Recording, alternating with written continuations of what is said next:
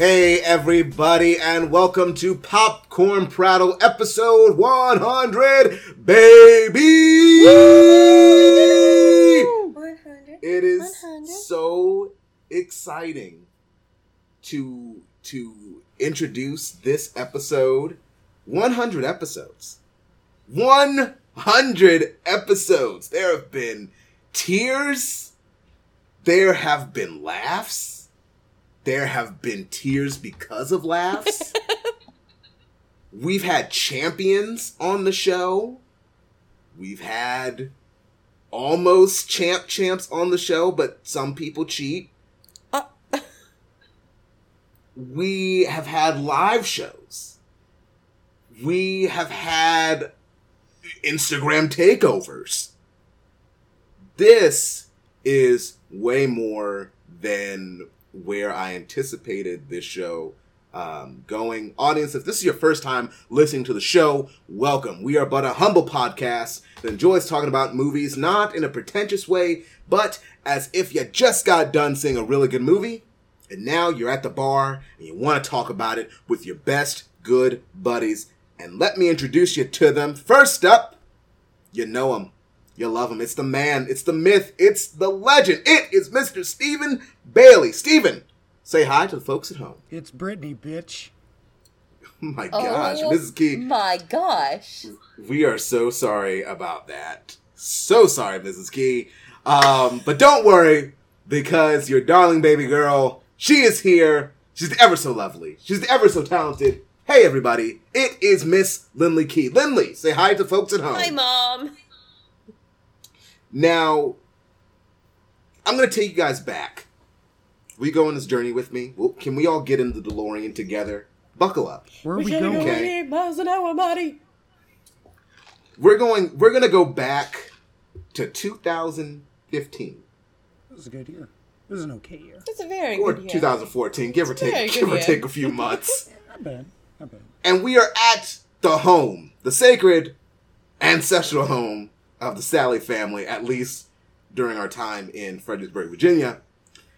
And I am on my parents' doorstep. And once again, I am talking to a good friend of mine since high school. And we're sitting there and we're talking about why the Amazing Spider Man 2 is not so bad. And not only are we talking about that, but we're talking about how you could then introduce Spider Man into the MCU, which at the time had not, the Avengers had not come out yet.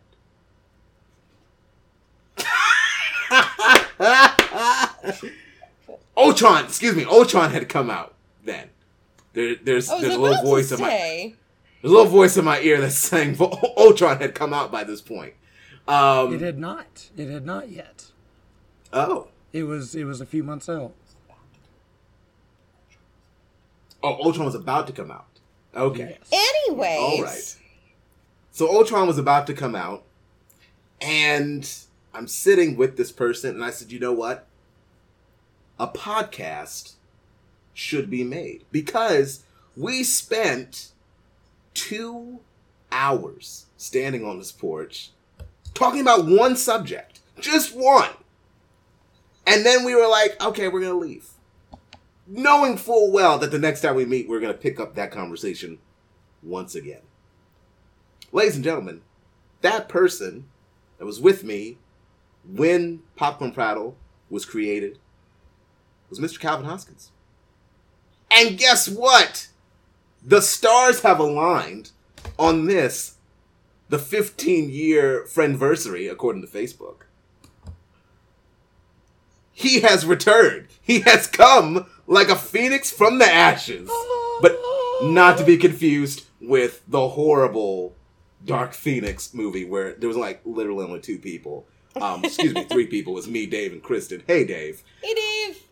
Hey, Dave. Ladies and gentlemen, this is truly a legend in popcorn prattle history. Calvin, welcome back to the show. Hello, boys and girls. You don't have to lean. You can just you can kind of like leaned in. He's like, "Hello." You, you're over here with your arms flailing like. yeah, yeah. I, I get into it, man. I'm getting into it too. Oh. Leaning in. Like, Oh. That's what she get down. said. Uh, leaning in, Tyler, your sex tape. yes. Hello, Miss Key. Audience, um, and this is all without alcohol. There's no, there's no alcohol in the show. There is just good times and good friends. But sir, we are happy to have you. It's nice to be back. Yeah, when you when when you were last time you were here, the desk was smaller. The desk was a whole lot smaller. Yeah, there weren't two monitors. Nope. You know, There was a tiny Rusev. was Tiny Rusev there? That Tiny? Rusev was there. Tiny Rusev was there at that point. Oh yeah, now Tiny Rusev, he's he's got like an official job now. Duh. But like he's joined now by more people. Nice. Yeah. Tiny Rusev, for those of you who don't know, is like a little toy, WWE toy that a student gave me as like a grab bag gift. Aw. Like he got it, he got it from the store and was like, here, fetch. And it hit me in the eye.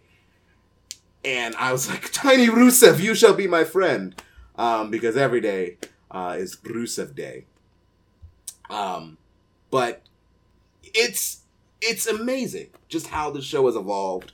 Um, we are now united. We're finally we're finally getting that episode that Lindley was supposed to guest on. Is this a crossover episode? This is a crossover episode. This is the episode that a long time ago, way back when, when there were three of when there were still three of us, but it was just three dudes sitting around. Um, I said, "Hey, we need a feminine touch to this very male-dominated show." It's not femininity. And then Lindley came. I got so mad I was like, nope, I'm done. That's not true. That's not then. true. That's not He's been wandering around, um, getting woke, and now now that he is officially awake. Excuse me. Now is he officially awake? Um, I did mean woke, but that's grammatically incorrect. Um, So, so someone woke you up, woke you up inside. I work so much that I haven't slept. Ah, So I really am. I'm not even awake. It's just like I'm a zombie. I'm a zombie. oh my gosh, we're we're seven minutes into the show, and it's already it is already um, proving to be off the chain. Because guess what, audience? Um, this show is going to be very different. We have audience questions. Um, we we asked you guys, and you guys were gracious enough to send us a crap ton of questions. Um, but it would not be popcorn prattle if we did not review a movie, and it definitely wouldn't be popcorn prattle if we didn't review a Marvel movie. And since this all began with the Amazing Spider-Man two, it seems only oh my god, it seems only appropriate that not only are we reviewing another Spider-Man movie, but we're reviewing another Spider-Man sequel. Sequel. What is this? The stars have aligned. I know. I know. I love it. that that that just means something bad's gonna happen. Hercules is going to defeat Hades Oh my god. And throw the Titans back in the little cage thing. Oh Lord, let's. It's been a while since I've seen Hercules, and I'm ready for Lord. Hercule for Disney to make the live action remake of that. don't Yeah, let. I don't yeah. want to talk about Hercules right now. I've been dealing with ticketing for Hercules. I well, hmm. It's gonna be a great show Nope. though. It's gonna be a great show though. I hear that the third It's gonna be a Spider-Man movie is going to have three villains starring Topher Grace. Oh, oh, oh. We don't we don't talk about that. No. Oh no, we don't. We do talk about that. We don't we don't talk about that here. Um, but we, we do talk about our great, better Spider-Man movies. Um, and so, audience, before we dig deep into this, if you don't want to hear spoilers for Spider-Man Far From Home, I- Sucks to be you. dear God, Oh, this is gonna be fun. I would highly recommend that you fast forward past the re- past the spoiler review because there's no way you can talk about this movie without spoiling it. You can't. Mm-mm. Um, so we're gonna talk about it in detail. Um, we're not gonna spend the whole time talking about it because we have a, a ton of questions that we need to go over.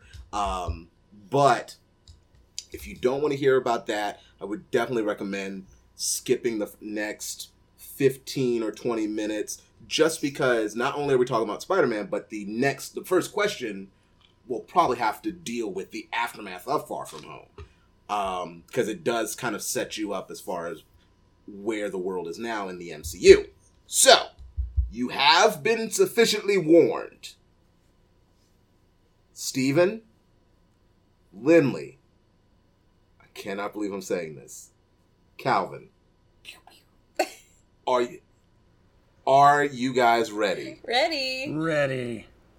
Shields up. Let's do this. Leeroy Jenkins. I regret everything. yeah, I'm with you, Lindley. Aren't you guys glad I quit?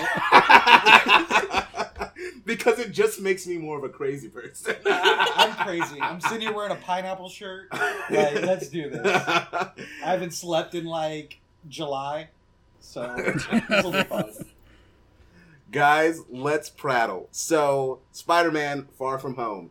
The first movie, the first Marvel movie after the box office explosion hit of Avengers Endgame. And the world is a very strange place. Um, we're no longer calling it the decimation or the snap. We're calling it the blip. I hate that. I hate. Blip, They're blip, I two hate different that events. it's called the blip. blip. They're two different events. The snap was the original snap. They have to have something, a new name for when Tony Stark. Oh, and and oh, Hulk- So I didn't still get the that. decimation. Come on. okay. I didn't get that. I didn't and get aren't that. you glad I'm back now to explain the movies? Thank you so much. Um, so the blip is when everybody can, comes back, and um, we saw we saw kind of like Peter and the rest of his friends at the end of Endgame. Um, but the world is definitely a strange place. Everyone that got snapped, that was in the decimation, um, when they came back from the blip, um, I just like saying the word at this point. Uh, they all came back at the exact same age because to them, not much time had passed. It was like what, like, was it five seconds or was it just like a second? I mean, it's been five years. Yeah. I mean, it's been. I know it's been five years for them, but I mean for like, like for the rest of the world, but for them in particular. It could They have been dead and long. then just came back.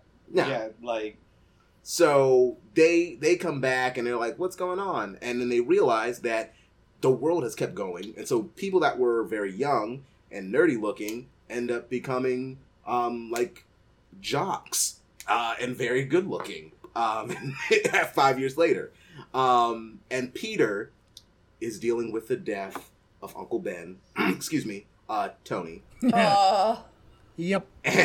oh. and Way to call it. and uh, and this is kind of like his almost like a uh, an introduction to Spider-Man in this new world and really establishing him as kind of the cornerstone I feel to Phase Four um, because there are definitely a lot of parallels to um, the first Iron Man movie um, but we'll get there we will definitely get there but I just want to kind of give you guys the gist in case you've been living under a rock and you don't know you didn't know what Far From Home was about. Um, Calvin, start us off, my man. What did you think of the movie?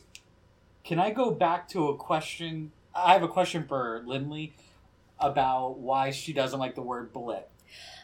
I don't. Is it because the first time you saw it, it was in Comic Sans?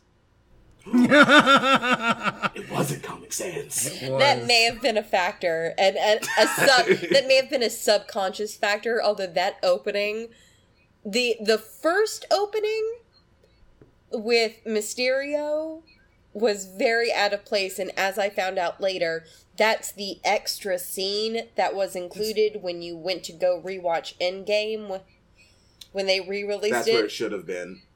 Yeah. um, was a bit Which out of was place. three days before Spider Man actually was released in theaters. So you paid the normal admission ticket price to go watch the first scene of a movie that comes out three days later.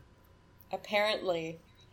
Uh, but after that opening, the greatest opening of all time carried on, and it was fantastic. I just, I don't, I, I don't know. Just something about calling it the blip rubs me the wrong Yeah. way. Like it just doesn't sound Yeah.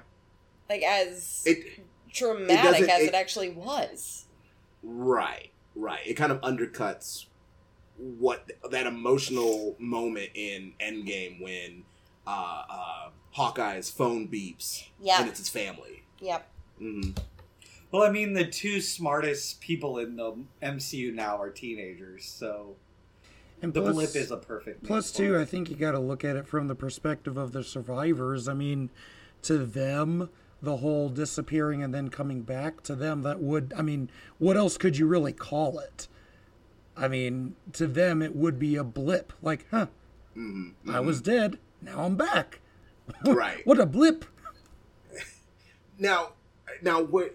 And the rest of the world calls it the blip too, right?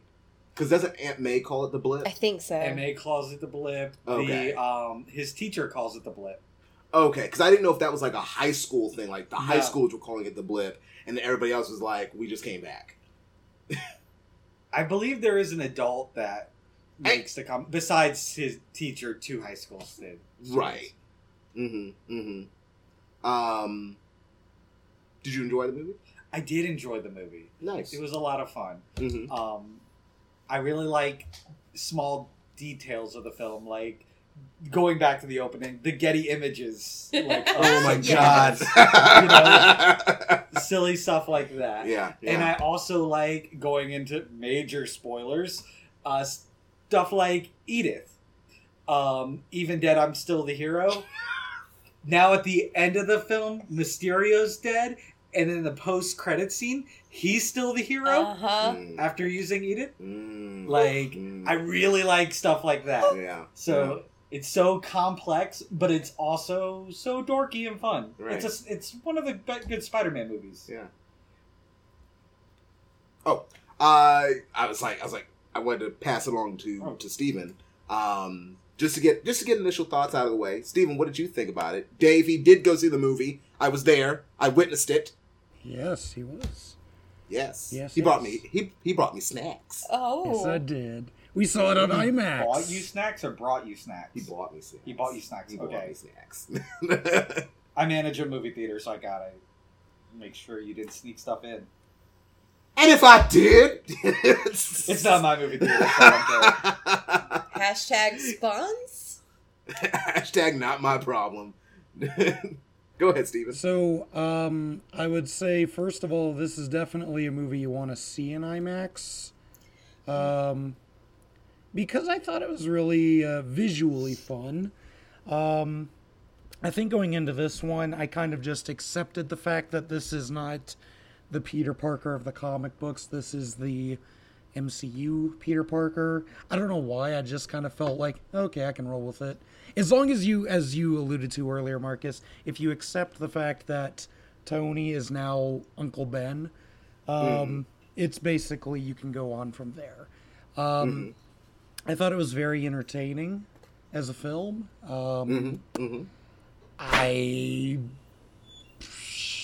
I thought it was very clever how they worked Mysterio in because Mysterio is one of those characters that could very easily either be too hokey and silly to be believable or like what they did in the film here a great menace. Because me and my brother josh always talked about they really should use mysterio because that ability to make illusions and make you question reality like that's a really great concept and it was just kind of like how come no one's toyed with that well this movie does that and i liked that i liked it a lot You know, Jon Watts even said um, that was his biggest concern about um, about Mysterio was the fact that you know his powers are kind of hokey, right? Mhm. Um, well, like from like a comic book uh, perspective and trying to translate translate that into a film. The one thing, the one thing that he he says though, and, and I really liked it was that were like, we're gonna embrace that. Like it's the comic book, it's the character.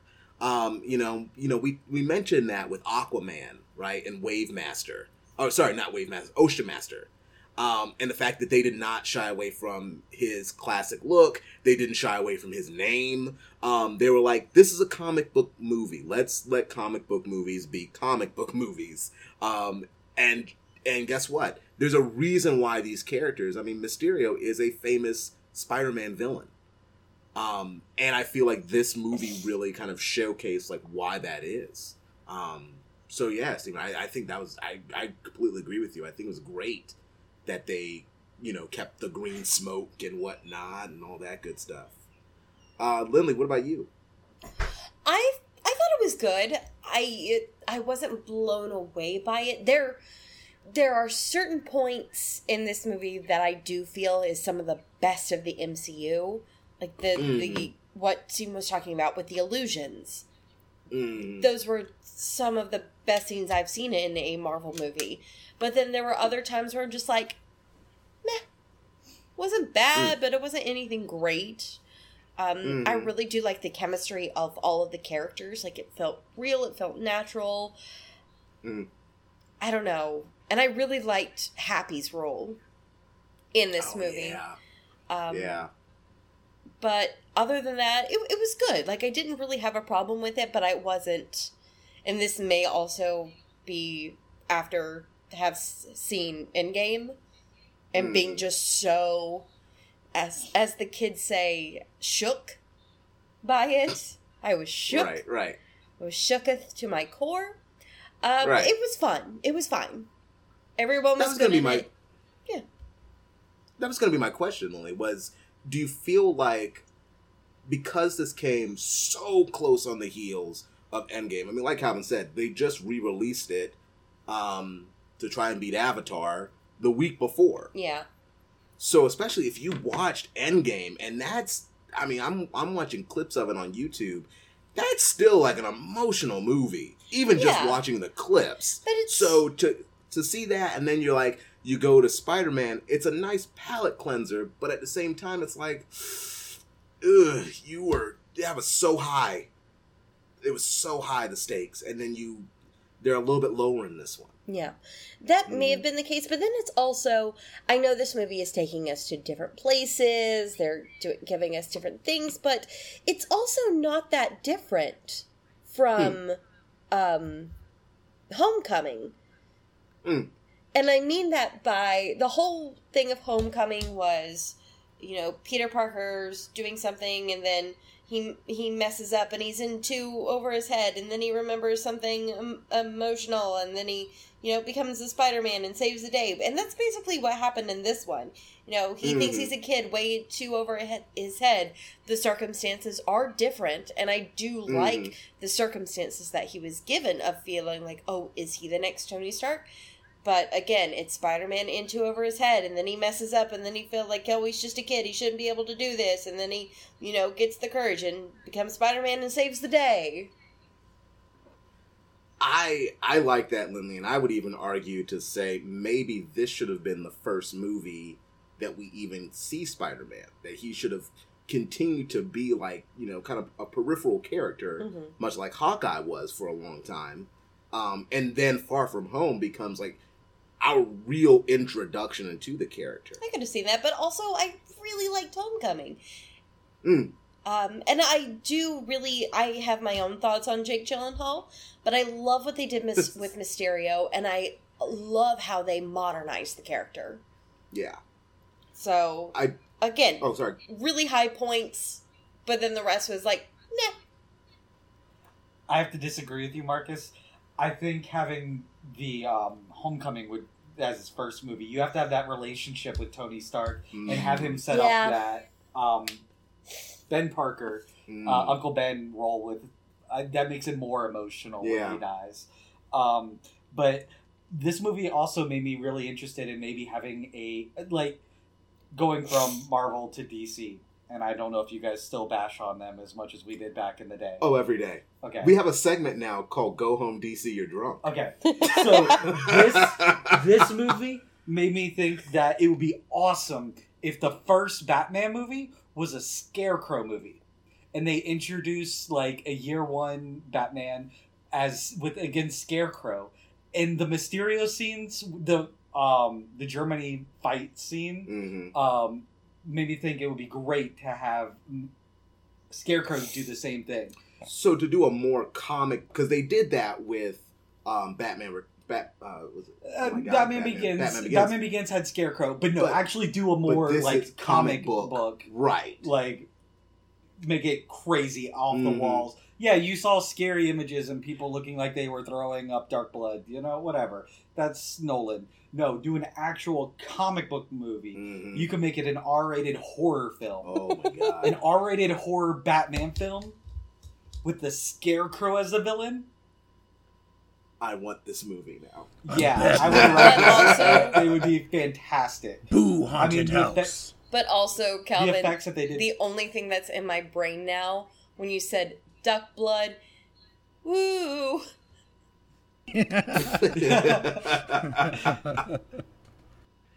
Now, I, I I do have a question for everybody because we're all familiar with the the traditional um, Spider-Man story.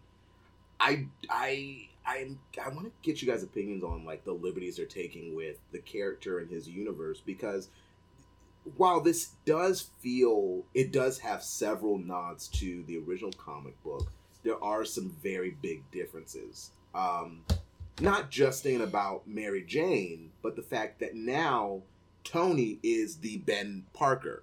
Um, he is the one that Peter sees dying in front of him after taking that responsibility of I need to protect the world.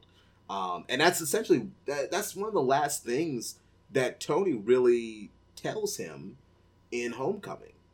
Um, that's it's his responsibility um, to do the right thing to protect the neighborhood. And when And you've got that- the ability to do good things, you've got a whole opportunity to do those good things. Not commitment, responsibility. Yeah, Amazing Spider-Man, right? Yeah. Um, movie quote champion right here. Um, but I want to know, like, do you guys like that? Is that a choice that is positive, or do we need to see Uncle Ben at some point, or we need to have like a definitive reference, not just hey, hits his initials on the suitcase. No. that got blown up. No, I'm really worried about um, Happy Now because every father figure. oh is like, no, No. no, happy. Peter Parker's Oh. the Black Widow for father figures. Oh no! Oh, they're gonna kill Happy. I mean, off. even even Mysterio was a father-like figure to him. Oh and no! died. They're killing Happy off. Yeah, Happy's gonna die in third. Oh, he No. dead. Oh, he real dead. oh, Happy real dead. I'm sad Uh, You're welcome. Steve, what what what do you think? Well, see, that was my big problem with Spider-Man: Homecoming was he wasn't Peter Parker.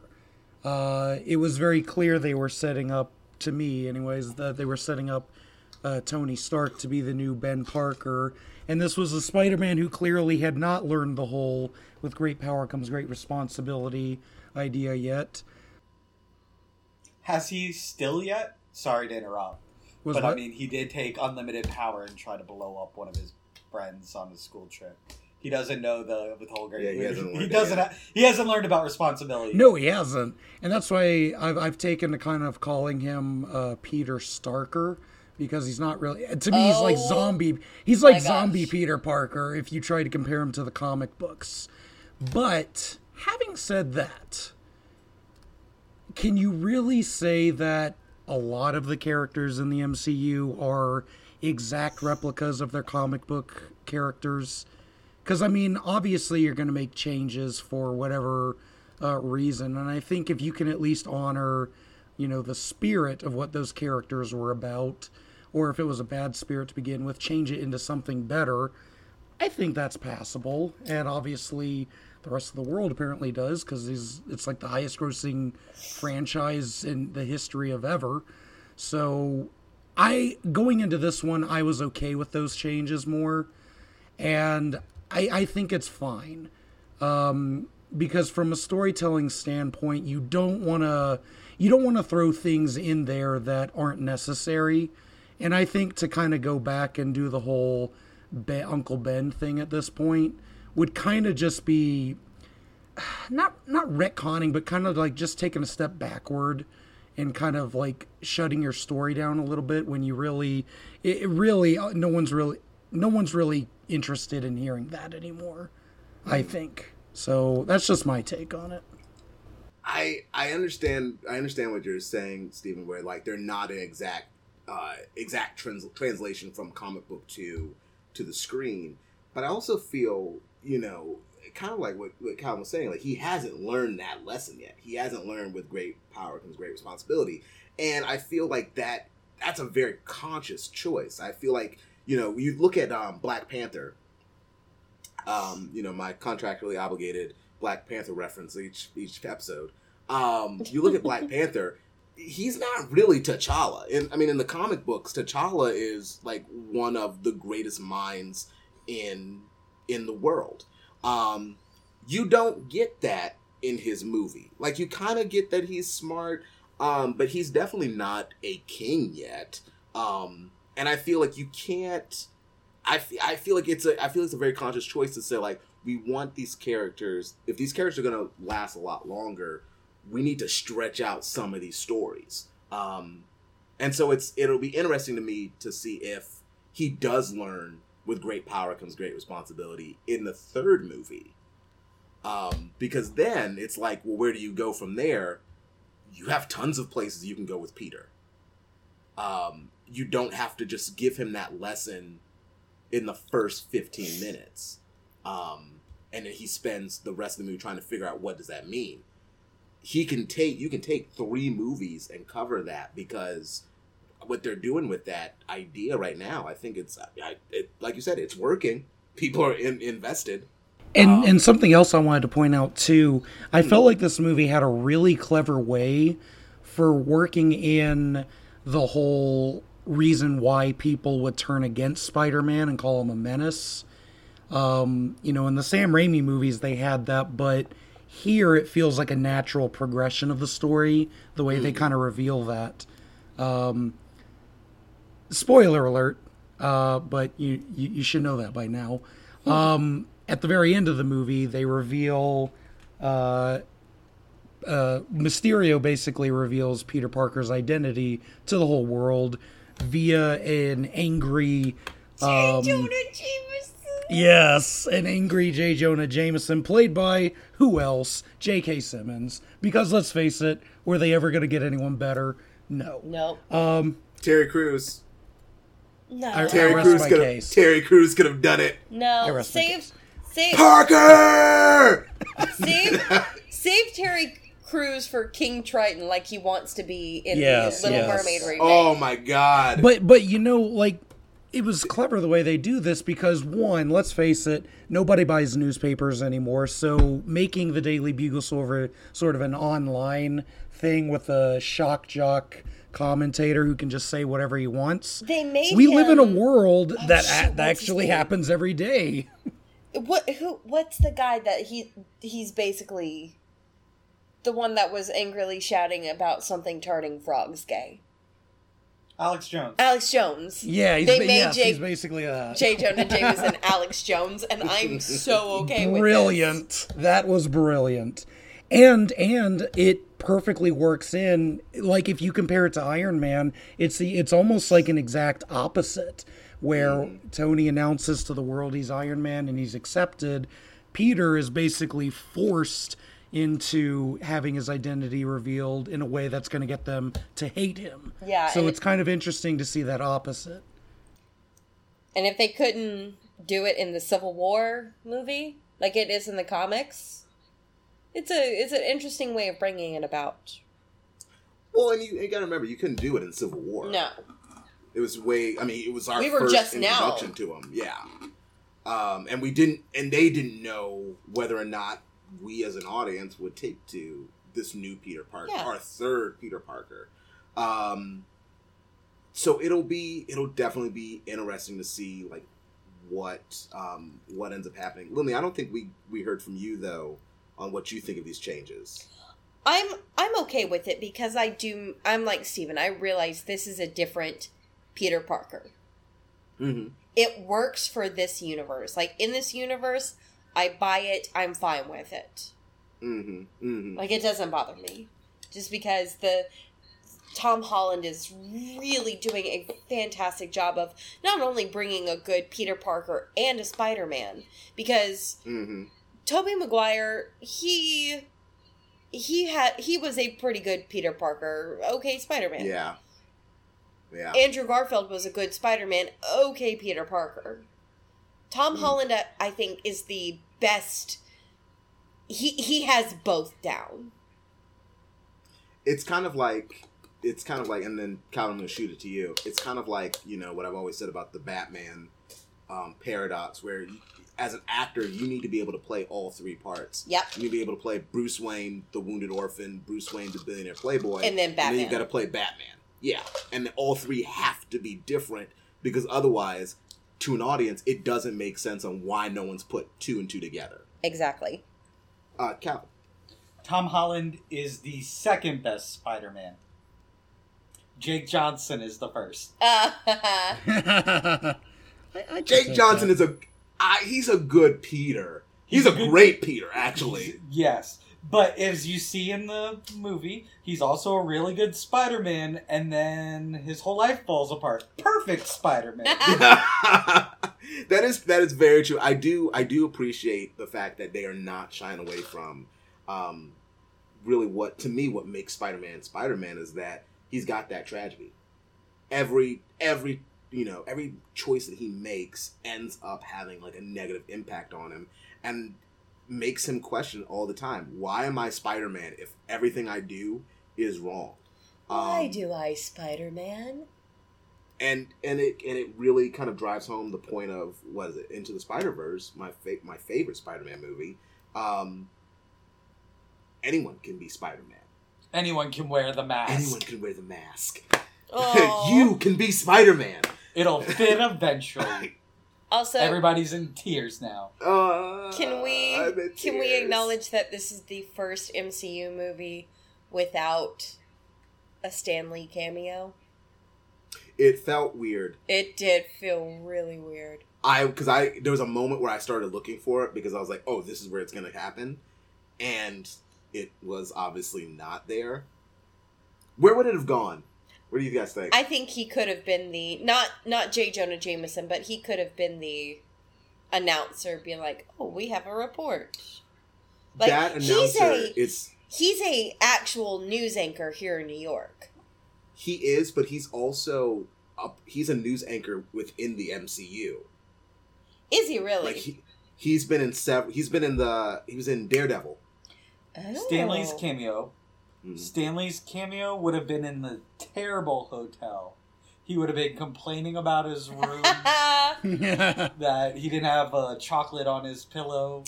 Like he would have been in there, or he would have been he would have been in that part of the movie. Mm, I'm calling jail. He could have been jail. He would have been Jail, he would have been one of the Or- guys in the jail. or he would have been on the train when Peter wakes up. Or or the one to wake Peter up. No, no, uh, that's the jail I'm Peter talking wakes up in jail though. Yeah. Yeah, he wakes up in never jail. mind. Yeah, he would have been in the jail.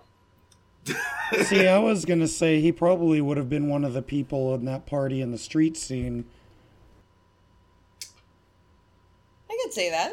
yeah, That that would have been a third option. yeah, because because they they get bigger. Like like they they give him like a moment, like in Homecoming when he's the guy at the window, and he's like um he's yelling at Peter because he thinks he's trying to steal the guy's car.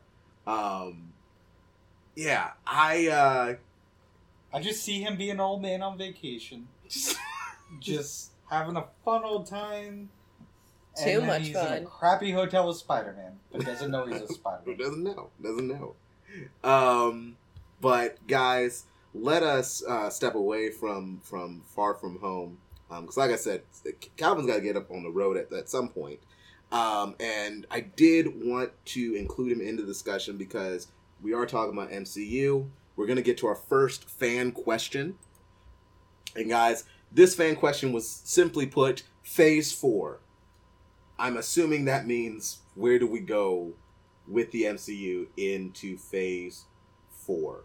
Um, it's exciting. There's a lot there's a lot of places they can go. Let's roundtable this.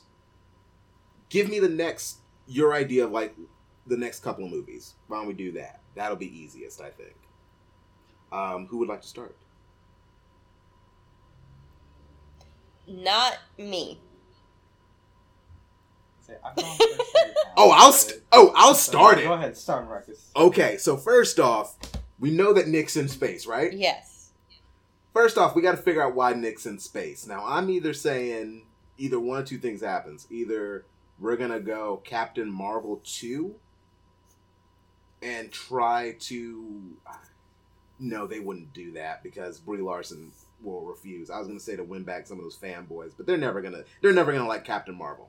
Um, but I think that it would be cool to see Captain Marvel in like a space epic. Um, Be okay with that. as like her next movie. Time out. We didn't talk about this in our review, and it goes along with this. Oh, what's that? How long has Nick Fury been a Skrull? That is something we also have to figure out is how long has Nick Fury been a Skrull because I'm going to assume since Tony died. I, I since would Tony's agree. funeral. I would agree because even watching Far From Home, Nick Fury was giving me weird vibes. I was like, Nick Fury isn't acting like Nick Fury. No, wait a minute. I have a theory. Wait a minute. Oh, snap. Winter Soldier. I think so. Oh, When Nick Fury Oh! throws the eye patch down Yeah. and goes off the grid, he disappears. His next appearance is in um, Age of Ultron, Mhm. where he cuts toast diagonally. I'm not drunk, guys. I have an echo on my headphones. oh That is shoot. very that is very very true and that would also explain why he just like randomly shows up in age of ultron Yep. So, at the end of Winter Soldier, at the end of Winter Soldier, Mhm. Nick Fury, uh, Shield is no more, okay and Nick Fury has to go create a new um, program, Sword. So he's in space creating Sword. Oh wow. that would make that would make more sense because i mean the the it looked like an armada that he had with the Skrull it it and if this was post endgame he wouldn't have enough time The other theory that I have Hmm. is, um, and I'm sorry to take up a lot of time about this. Um, the other theory that I have is the original Sin storyline that came out around 2004. Nick Fury's the man on the wall. Small threats Mhm. like Galactus and um, Thanos get through, but Nick Mhm. Fury's taking out everybody. And I feel like he's the man on the wall making sure the big threats don't get to Earth. You're welcome. I love that idea because I I was gonna say original sin should be like should be one of the storylines that they try to do because it would be very different from what they have established. Um, I'm gonna get I'm gonna oh, I love that I'm gonna come back to that. So if if with Nick Fury being a Skrull, Captain Marvel, you have her movie possibly fighting the Kree with the Skrull. Um, I think you also need to establish where are the Avengers, Yeah. and I think and I think you do uh, Nick Fury's big week style type deal, where because that's the because that's the big that's like the running that's the through line throughout the entire movie. Where are the Avengers? Why aren't the Avengers here? Like they name the original team, but as we know, there are like there are so many more superheroes in the world now. There's Yeah. other superheroes, but there's not other Avengers. They're essentially Avengers. They teamed up against Thanos at the end of the movie, but Right. the Avengers, Iron Man's dead, Black Widow's dead, um, Hawkeye's retired. Hawkeye's retired for the thirtieth time. He needs his own show. Give Hawkeye a chance. Um, He's getting his own show. I know, but I I need more. But it's like a passing of the torch I type need a show. thousand times more Hawkeye. Um, Starring Everybody else Alan is Alda dead, as Hawkeye. Or, I mean, you only have Scarlet Witch. The other Avengers aren't Avengers Yet. yet. but there's no Avengers at this time. But you've got to think that the world, There's- the, the world doesn't know what an Avengers is. They just know like, oh, you have powers, great, go team up and save us. This is the world we live in. the official Avengers, Peter Parker, Scarlet Witch, and Thor. Thor's now on the Guardians of the Galaxy as Guardians of the Galaxy. Of course, of course. and you don't need. Yeah, that doesn't that still doesn't mean that the rest of the world doesn't see like Captain Marvel, Doctor Strange, Black Panther. It's not like they don't see them as as Avengers. the rest of the world really hasn't seen Captain Marvel. Nobody's had a chance to see Captain Marvel. Her movie, she did her thing off wherever. Uh, uh, uh, uh, yes, we have because she was she was still around. Wait a minute, no, oh no, we do know that there's Avengers because Black Widow kept them going during the five years. Yes, they are Avengers. Calvin, don't play with me. They're at Uh, Avengers. They're at Avengers Mansion. Uh, Ca- don't play with me. I mean, none of the other Avengers. I mean, you have Rhodey. You Yeah. have Rocky Raccoon, Guardian of the Galaxy. So right, he's out of there. he's out of there. You have Okoye. But now, now that She's Black Panther's with back, yeah. yeah, I don't count them as Avengers. You don't have to. I'm talking about in universe, in the universe of the movie. So you're gonna you're gonna sit here. You're gonna sit here. You're gonna tell me. You're Welcome to Popcorn Prattle, guys. the original. You're getting a taste of the original Popcorn Prattle. it's just us two fighting. This is what this podcast was for. so wait a minute. So wait a minute. So you're. I'm. I'm so sorry, you guys. so you're gonna sit here. You're gonna sit here. You're gonna actually tell me that the rest of the world, you're you you live in a world right where you've known about the Avengers for years, years, right? Mhm. Snap happens. Half the team is gone. Five years passes. There is a new team. There's a there's a raccoon that talks. Okay. There's a Iron Man. There's Iron Man's friend. There is this bald chick from Wakanda that we now know about because they've opened their borders. We've got Black Widow. So you're trying to tell me, you're trying to tell me that you don't consider that ragtag team the Avengers? What are they, the Revengers? What are they then? What do you the call band them? broke up. They're like the Beatles. What do you call them then? What is the what is the what is the new band called? They really didn't have a name. They did have a name. They're called Avengers. They're not the Avengers. They're- They're, not the Avengers. Calvin, that if- team didn't even feature Captain America. That team did not feature It Iron didn't Man. have to because if they're if they're acting like the Avengers in this new world, then guess what? They're Avengers.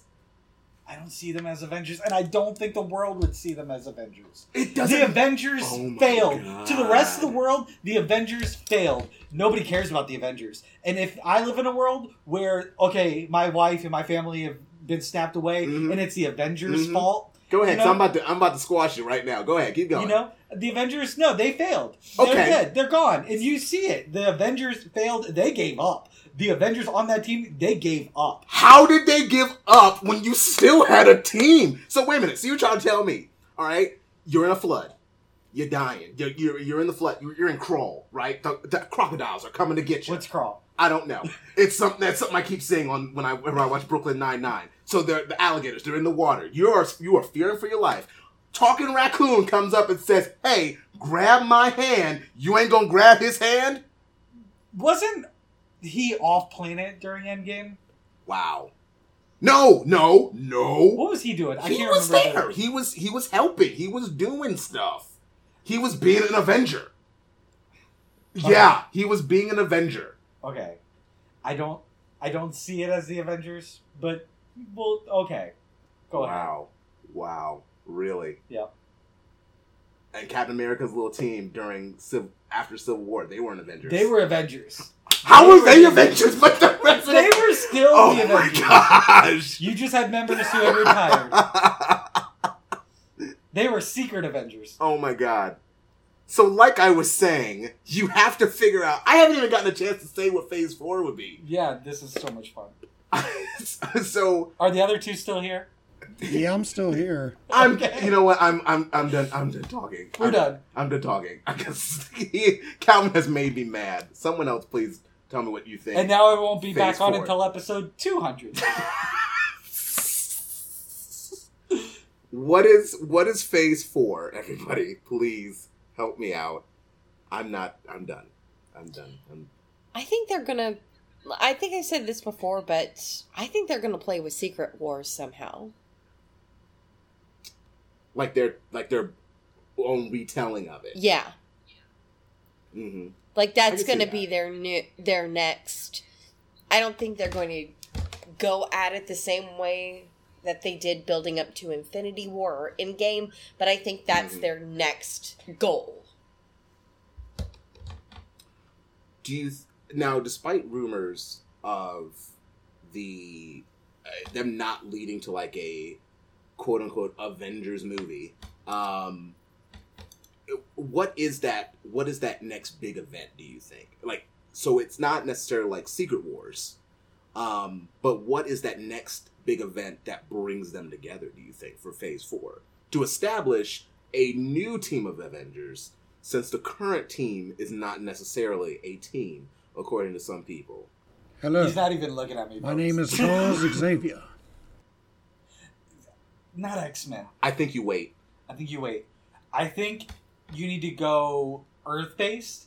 Mm. I know we're doing movies with Millie Bobby Brown in Eternals. Oh yeah. yeah. Um, Wait, Millie Bobby going Brown is going to be in Ent- Eternals. She, she's in the Eternals. Breaking What? news. Yeah. And so is Stuber. The guy who plays Stu in Stuber. Uh, what? We saw him at WrestleMania. Is he really? He's in Eternals. Wait, Camille Breaking Nanjiani. news. Yes, I can't say names, so wow. And I think well, the rumor was Keanu was being considered for a role, but I don't think that. I don't. Do you think know he's going to be that. Adam Warlock? No, No, I think you make it Zac Efron. Zac Efron. That's been talked for years. Um, but you do Eternals. That's something else. I think the next big thing Mhm. is Doom. Thank you! You're welcome. Now we're back on the same team, guys. It's like it's like uh, Endgame. Yeah. Do you trust me? We went off on our own mission for a little while. now we're back with the team. Where'd where'd Steven go? Did he die? Does Steven get snapped Lindy have to throw him away? yes. um, but yeah, I think Doom. You do something more Earth based, Mm, and going back to um, Far From Home. Yeah. Or, or instead of Doom, Osborn. And I think uh, Flash Thompson's dad, stepdad, is Osborn. oh. You're welcome. oh, Oh. That was teased so hard in this movie. I watched it at three in the Oh, morning, guys. I saw that coming a mile away. His You text, have he a keeps point. texting his parents. He keeps texting his parents. They never respond. Nobody shows up but his butler. He's got a butler. Who else? of Peter Parker's friends has a butler. Harry. You don't need Harry in this movie. You can do. I, I actually would not mind if they swap the two characters and Harry becomes Venom instead of Flash. Well, you know that's oh my god, and they're doing that in the Spider-Man game, where Harry's Venom. interesting. Oh, Or you can have Flash and Harry become stepbrothers. you could, But, but also, Fla- but Flash is becoming like he's becoming a character that we are slowly caring about too. Yeah, which happens because I, like once he and Venom start teaming up, Mhm, and it, like I really enjoyed them in Guardians of the Galaxy comic. mhm. and I also think it's something the Oh, actor would be like super hyped for because he's Yeah. he was a fan first off, and he Yeah, yeah. was cast in the films, and he's Mhm. great, and he really cares Yeah. about this universe. So I think he'd be down for it. It's kind of like with um, Anthony Mackie. Anthony Mackie is a huge. I didn't realize like how much he loves this franchise. Oh wow, Um, and so to have him be the new Captain America, like I'm re- that I'm really excited just because of like just of, of his enthusiasm. Like he's like, I don't really care that I haven't had a movie. I'm just glad to be a part of this. I'm just happy to be here, guys. um, Steven, Yeah. based on based on the movies that you have seen, where where do you where do you imagine, or or even or even like you know, even tell us what is the next big event? Because it could be X. I mean, it could be X Men. We don't know. Well, that's what I was gonna say. You know, because I seem to recall them. Uh, what's his name? Kevin. Kevin. Feige. Yeah. He was saying that uh, Homecoming was gonna be, definitely be what sets up the next thing, and that ending where you have a world that's turned against the main superhero uh, because of the blip. Um, I hate you, Steven.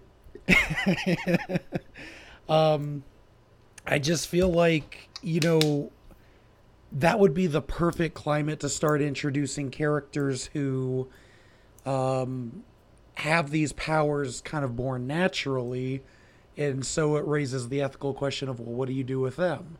These are people who have superpowers. We've seen, you know, all the damage they can cause in the past.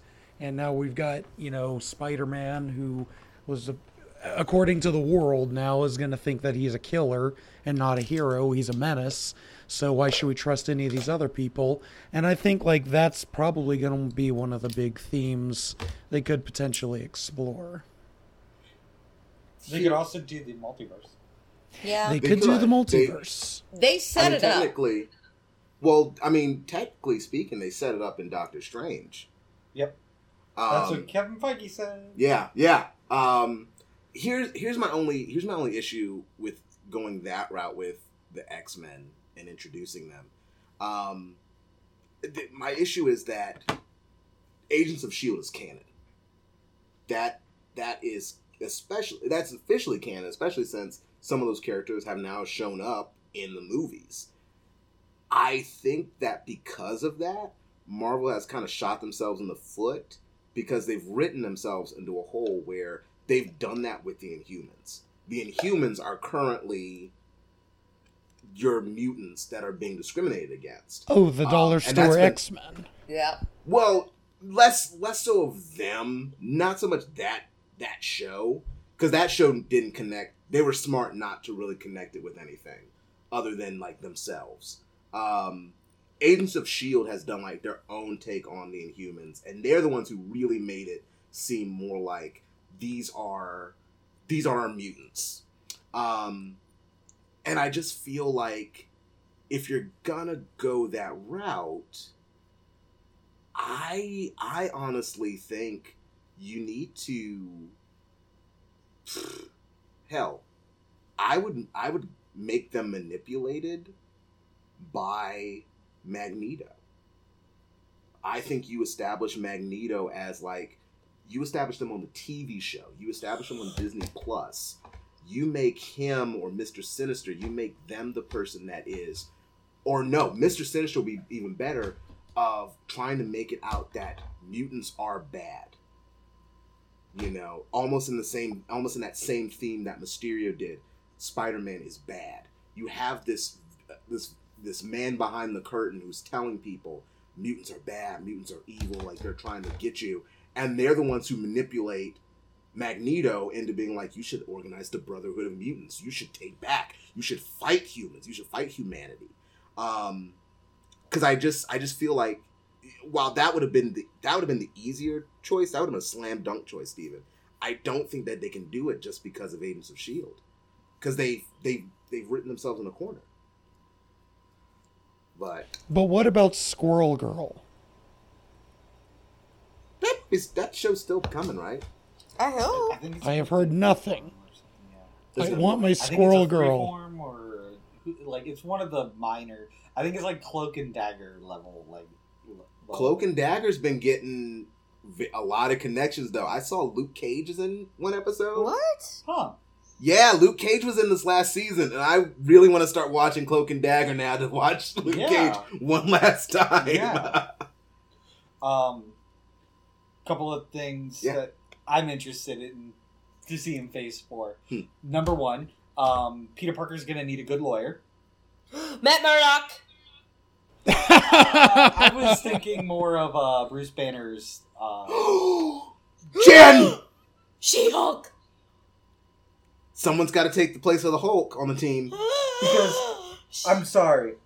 I'm going back to my whole like, and I'm being completely sarcastic here, guys.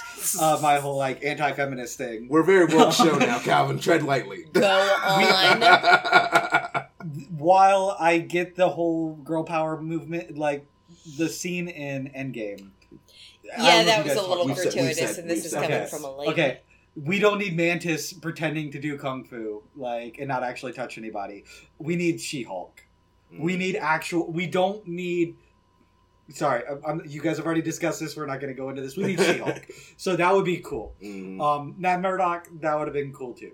Um, the end credit scene. I don't know if you guys noticed this Easter egg or have heard of it. Um, when he's in front of what used to be Avengers Tower, and he picks up MJ for their swinging date. There's a little sign in the background um, that has a one and a circle, a two and a circle, a three and a circle, and a question mark and a circle. And it says, Oh. We're excited to tell you what's coming soon. Now, that's two things that that could be. Number one, the obvious thing that you guys are all thinking of right now Fantastic Phase Four. four. Oh no, I'm talking about Phase Oh. Four. Fantastic Four. That's a genius idea. uh, yeah, so Fantastic Four. Going back to what I was saying, Doom. Doom would be great. Having Mm. Fantastic Four. X Men. I don't want to see the X Men for a very long time. Mm. Uh, we don't need to see another X Men movie anytime soon. We've had what thirty terrible X Men movies and two kind of good ones. Yeah, I don't want to. Logan was good. That I, that's not an X Men movie. And they went out That's with a, a- fizzle, not a bang. that's a Wolverine movie. Mm, That's a Wolverine. I'll give you that. Yeah, Man of Steel or Wonder Woman is an uh, Justice League movie. You know. Okay, whatever. you know. Um, but I lost my train of thought. I am drunk now. Doom. Doom. Um, X Men. Yeah. How I would introduce them Mm. is make it an effect of the snap. You'd have to completely rewrite everything, but have people who have blit back have powers now. Well, Mutate their DNA a little bit, Mhm. and have people, super smart people like Charles Xavier, who you know maybe a blip back and got hit by a truck, and that's why he's a paraplegic now. Um, but he has this power where he can read minds and he can train all these other younger kids. And y- you could have that. But i want that much lo- further down the line. And introduce them in an x-men versus avengers storyline. Yeah, that's what you lead to. That's your Thanos level event. and long term this will talk about in episode 200 when i return i want to see i want to see eventually Hmm. peter parker take on that iron man role by passing it off to somebody else whether it be um, a richard parker uh, not a richard parker um, Franklin. franklin Frank, franklin Franklin Reed. Richards. franklin richards thank you tongue tied right now You're not gonna bring in Franklin. long term What about long Riri? term long term Well, Riri, I think is coming. I, I hope think we'll so. see her. I think we'll see her. or Go ahead. We'll, we'll talk about Riri later. That's one of the topics. Nova, I think, is coming real, real soon. I think a young Nova Yeah. and Peter Parker going, I've been there. You're a kid. You just got powers. Let me show you what I learned. Mm-mm. I think that would be. You, if he's gonna do, if he's gonna do that with somebody, they're gonna use Miles. Yeah. After in, after Spider Verse, they're gonna they're gonna try to get Miles into the MCU real quick. Do you think? Yes. but Miles could. I mean, he blip. Did he blip? Is he five years Yeah. older now? I think he's five years old. Hold on a second. Lindley had something to say. Yes, Lindley. What if now that Peter Parker is outed, what if you know Peter, in order to save face and make sure his family's okay, kind of passes the torch, be like, "I'm gonna lay low for a while because everybody knows who I am. Somebody else needs to be Spider Man for a while." Hey, Miles. Okay. I I did think that. I was like, that would be a good way. But my my only issue would be like the world would still know that it's Peter. No. Here's what you do. Going back to Mysterio's thing, how anybody will believe anything now. You have Peter Parker hold a press conference with his lawyer, whoever you pick, um, and then have them It'd be say cool if it Jen. it would be awesome if it was Jen. have them say something along the lines of "I'm not, I, uh, I'm not this." I don't have these powers, and kind of do the little thing that's not my character, you know, like Tony Stark. I'm not. That's outlandish. I'm not a superhero, and then have somebody like I don't know Kraven try to kill him, Oh. and have Miles save him at this press conference, and people go, "Oh, it's not," and that kind of makes people think, "Oh, Oh. Ooh. I do think Kraven would be the the perfect choice for the third Spider-Man movie. I would love to see Kraven. But I I told Steven this, and Steven I I correct me wrong. I think he really liked this. Introduce Kraven in Black Panther, two, like as a minor character. Like we see him like the opening scene, like he's trying to like he's holding someone hostage. He's holding a group hostage. Black Panther comes in, bing bang boom, takes him out. Bing, bang, boom." Bing bang boom. Stop it. and sends him sends him out of Wakanda and we don't see him again until we find out in Spider-Man 3 they're like we have hired this guy. We don't like it but you know we need to take drastic measures because Peter Parker has the technology to completely destroy or hold New York hostage. We need to get Kraven and then Kraven's like Kraven gets beaten in act 2 and in act 3 he brings in five other people including a resurrected Mysterio Horace Mysterio. And do a Sinister Six? and do a Sinister See, but they've tried I know, I doing think- I Sinister think he's Six dead. before, and it did not work out. It didn't, but you've got to look at YouTube. Look up the scene where the Sinister Six is introduced in the game. They did it in a really smart way without like playing it up that like we're gonna like the Sinister Six is like your main villain. In fact, they're not the main villains. Don't look it up on YouTube. Go play the game. Lizzie's not gonna play the game. That you have to. I, I, I'm sorry, I suck at gaming. I'm not going to play It it. doesn't matter. That game's more like movie than video game. You haven't seen me play video games. Steven played it, and he wasn't terrible. Anna and I did not laugh at him much. Oh, Steve. It was it was very adorable though to watch Steven jump around and swing like a spider. Uh, Oh yeah, Steven, Steven- Steven, if you had fun, that's all that matters. I, however, get super like into it, even though I suck, and then I just get angry. Perfect. Perfect. Do it. That's all she needs. Just get into it. Popcorn It'll make it Prattle, let's play How to Piss Off Lindley. all right, guys, we have, and, and and this is not the this is not the last time we will we will uh, dip our toes into the MCU in this particular episode. Um, but we, I do need to pump the brakes a little bit. And I need to hit the gas pedal. He needs to hit the gas pedal. So what we're gonna do, audience, is we're gonna take a little bit of a break. Um, Calvin, thank you so much for coming back on the air with us. We- Calvin! We finally got We to have be in an enjoyed- episode together. I I know, right? They finally we finally got that lost episode. and then I barely talk. I'm sorry about that. it was just like old times. It was just you making me mad. Yep. But I also have great ideas. but do you though? Yes, he does, I'm Marcus. just kidding. Great I'm just ideas. Like Squirrel Girl. That became my thing, and then I get pass it off to him. Wow. Yes. Wow. Wow. Wait, what? Really? Okay. Wow. Really? Really? Yeah, We're I was the one who introduced you to Squirrel Girl. yeah. He is actually. Now that I remember it, yeah. What Because then about Steve- Squirrel Guy? Because then Steven like really, yeah. Episode three. Justice Yeah. for the So You were our one listener at that time. Audience, we are going to take a quick break. Um, take a moment to um, enjoy this small ad, and when we come back, you have ads now? we have ads. Whoa! I should listen to this.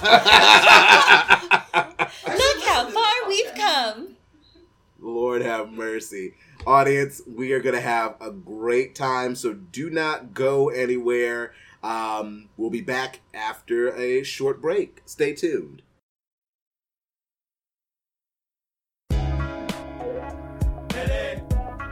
Hello there, everybody. My name is Mitchell Hansen, and I'm the host and creator of Not So Famous, a new twist on a variety show structured to bring you news, entertainment, laughs, and personal quandaries as we interview a different artist each episode on what they've been up to, what makes them tick, and how art is at the core of what makes us human.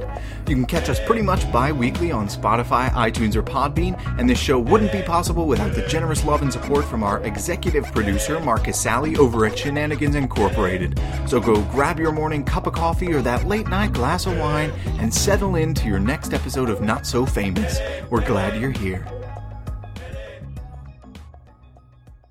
Roll Initiative, a product of Shenanigans Incorporated, is a podcast dedicated to teaching people how to play D&D, growing your knowledge of the game one mistake at a time. Have you ever wanted to learn to play Dungeons and Dragons but are intimidated by excessive rule books and ugh, math?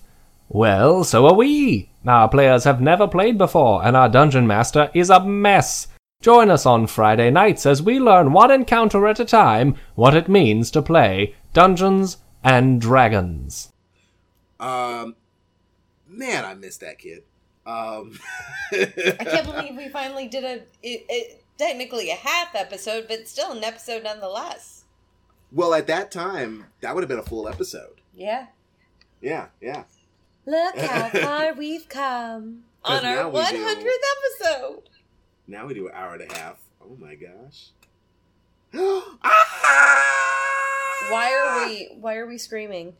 Uh, I just got a gift. Um, I have a new I have a new uh, co-host here. I have mini Sasha Banks. Someone to boss me around because she's the boss. It's another wrestling thing. He brought it in. Wrong podcast, Marcus.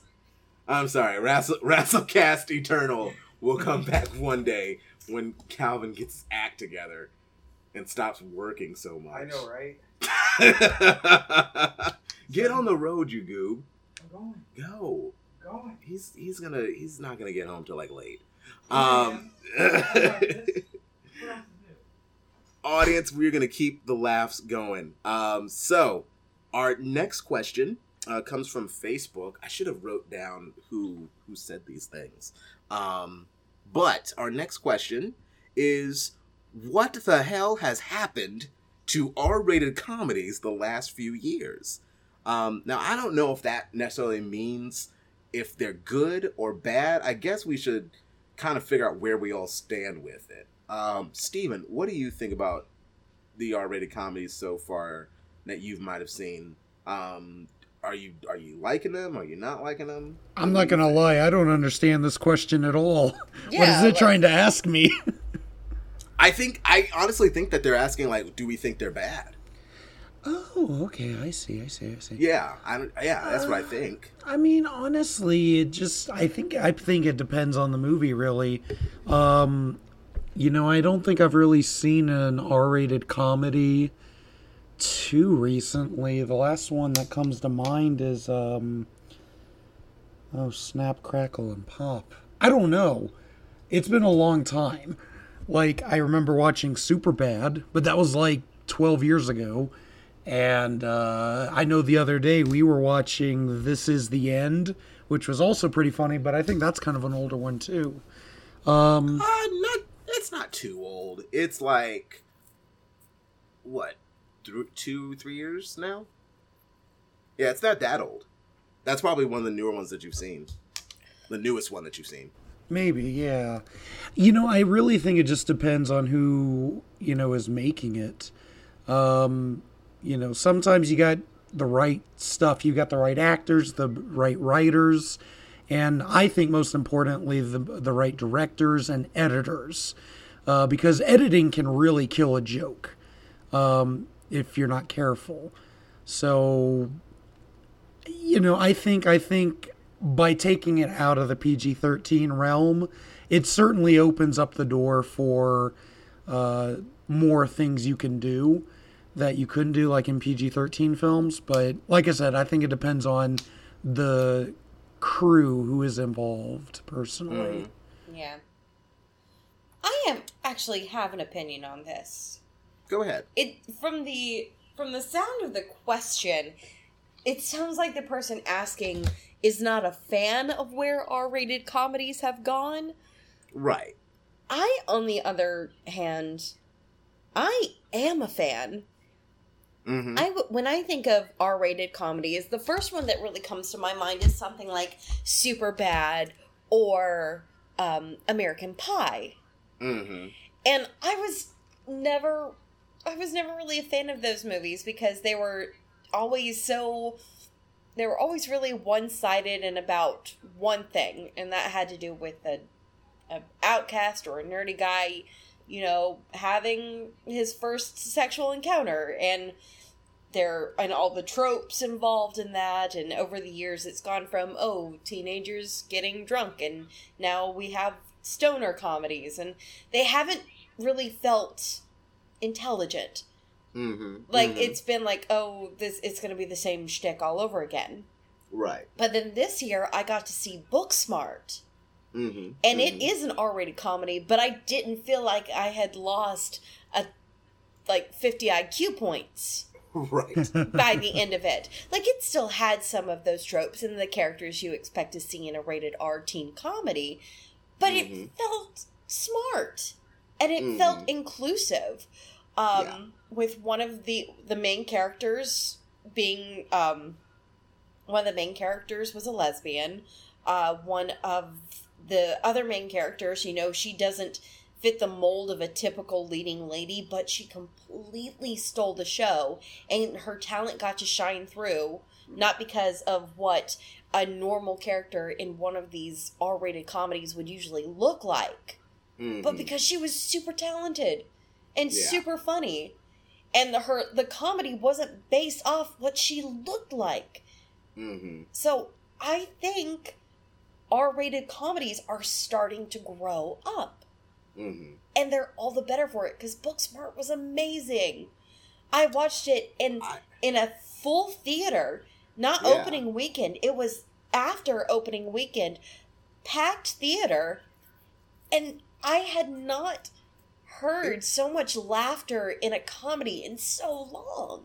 it was getting a ton, a ton of good reviews. Like I, like I really want to see it very soon, um, just because of the response that it was getting, and it was a very, it was a very positive um, response. You know, because you you have um, this female directed um, film. And and you're right, Lumley. Like you know, I personally I I really enjoy watching Superbad, um, but that's because when I was when I watched Superbad, right, I saw my friends, but I'm also a dude, Yeah, And- it's a dude and movie. and Superbad is not something like I would never like unless I knew that like you know a girl was into that type of comedy. I don't think I would ever like be like, hey, want to watch Superbad? Um, just because I was like, I like this might make her just feel awkward to watch. Um, you know, I I feel like a lot of R-rated comedies now. A lot of them are going the route of a lot of them are still evolving and still changing.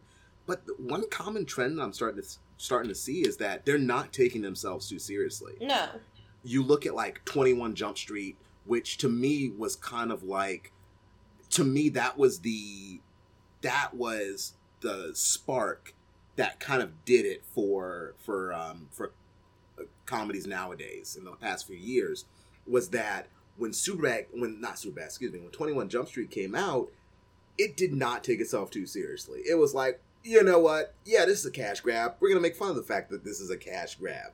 Um, and I feel like a lot of comedy is going in one of two routes. You either make fun of yourself and what you're trying to do, um, or it's and and and and again, this is not this is not to say anything towards uh, towards Wes Riley, who is the person who asked this question. Thank you, Wes, for asking this question.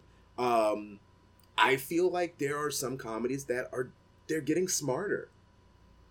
You know, I feel like the demands of the audience is changing. So I feel like some comedies feel like, hey, we we gotta we gotta smarten this up a little bit. We have to put in a couple of more really clever jokes in there that might not connect with all of our audience.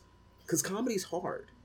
And I feel like if you're gonna make a movie, making a making a, a, a comedic movie, an R-rated comedic movie, that's tough because you're saying it's R-rated, so you're already taking a certain percentage of your audience out of the mixture. And then you've got to make it good for those remaining. And you know, couple movies did that recently. Um, Deadpool, I watched Deadpool. It came on TV the other day.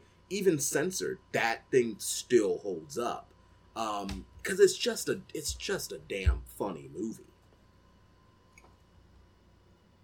go ahead steven I was going to add something too that I remembered. Um, a lot of horror movies, like really good horror movies, don't shy away from being slightly funny too. Um, most recently, I was thinking um, you had uh, Us. That had a lot of really funny moments, like Yeah. where the audience was just busting out laughing. Like the part where uh, what was it, Ophelia misunderstands what they're asking her to do. They ask her to call the police, and she starts playing the song instead. Um, it was it was really hilarious because it comes from a place of honesty too. That sort of thing happens every day in life.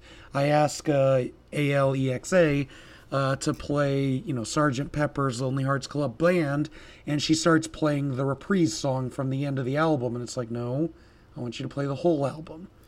But I'm breaking down the joke. That's boring. Um, I just wanted to say, like, I think like lots of movies can include humor when you least expect it, and that's when you know it can be really good too. Like Us is a good example of that. So, yes, yes.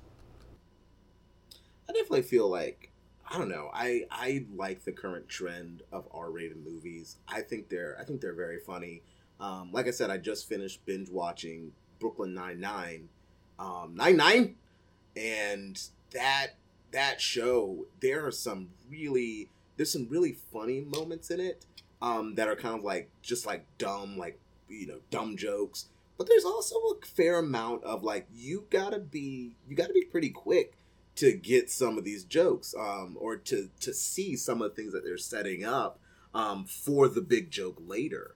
Uh and i just feel like a lot of people you know when you go see a comedy um you know how much do you really want to be thinking when you watch a comedy? You know what i mean? Like when you go see a comedy i i, I mean that's what made me want to watch uh, call me your maybe because i was like oh this is a rom-com You mean always turn- be my maybe? always be my maybe You just called Uh, it call me maybe.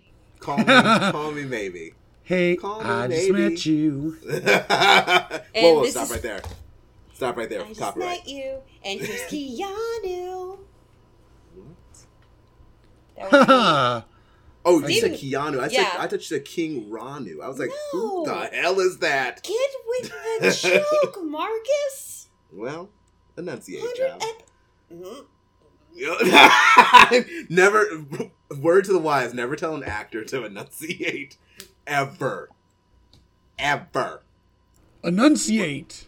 We go to school, dog. Doggone it. I love you, Lindley. Mm-hmm. What's the next question?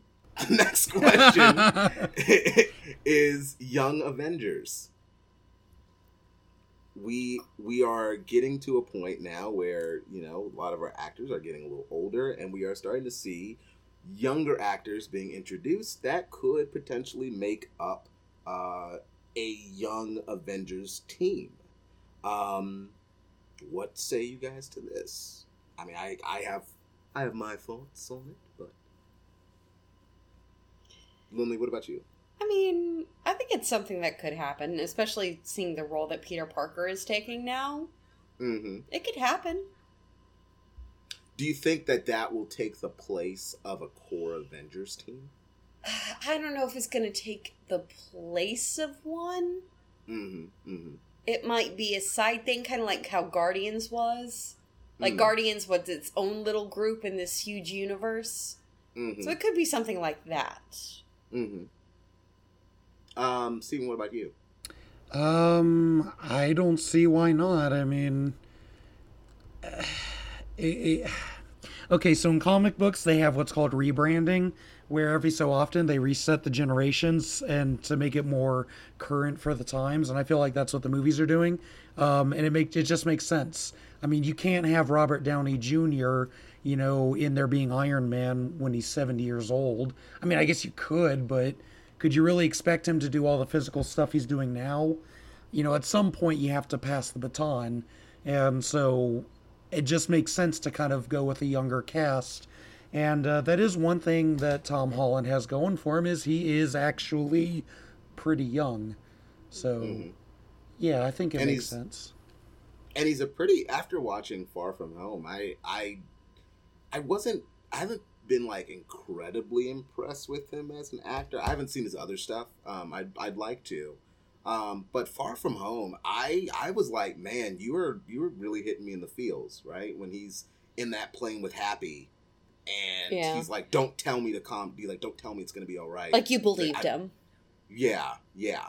Um, and I feel like he is he could fill that Robert Downey Jr. role as kind of being like, you know, he he can be the uh, the cornerstone of the Young Avengers. My question is, who do you bring in if you have to make a, a new Trinity of the Avengers? So like what the the original tri- uh, Trinity would have been Iron Man, Cap, and Thor. Who is your new Trinity? Who do you build this new Young Avengers around? Hmm, that's a tough one. Um, That's tough. I- Squirrel girl. I don't. I, I well, yeah, that would be fun. Um, I would go with definitely Spider Man. Um, I would definitely have. I would want to throw. Um, I would really want to throw Daredevil into this mix. He's. I, I think he would be too old in this aspect. Yeah. And, and and at the moment, Charlie, if if you're not talking about Charlie Cox, Dude. then I don't want to talk to you. Miss Marvel. Mm-hmm. She's one of my picks. Miss Marvel would be amazing in this. hmm Not only because she's young, but one, female, two, like, have we had someone of her ethnicity in the She would be- MCU? She would be your first Muslim character, actually, within the MCU. I don't think there's any other Muslim characters or anybody that has like identified as being Muslim. Yeah. I th- I think she would be a great choice, and I think in the in this current climate within the MCU, Mm-hmm. sh- her character makes the most sense to be a fangirl and to want to become a superhero. Um, you do have to introduce Inhumans, We'll reintroduce them somehow, properly. Yeah. But she, but she would be a great choice. You're wrong. What? Who's wrong? You are. Who? You. What? Why? Why? Because you're just wrong. What the? You were wrong because you said Daredevil, who was like an old man in the Young Avengers. Well, no. I just, I just, you know. That's who I would like to see. Well, it, go on Netflix. He's he's got three seasons. No, no, I don't want to. Start him over. Reboot him. Who else? Who who is your third? Who makes up your trinity? If you've got Spider Man, Miss Marvel, that's a great choice. Um, Gotta love that choice. I really, I feel like you need to bring the Fantastic Four into this somehow.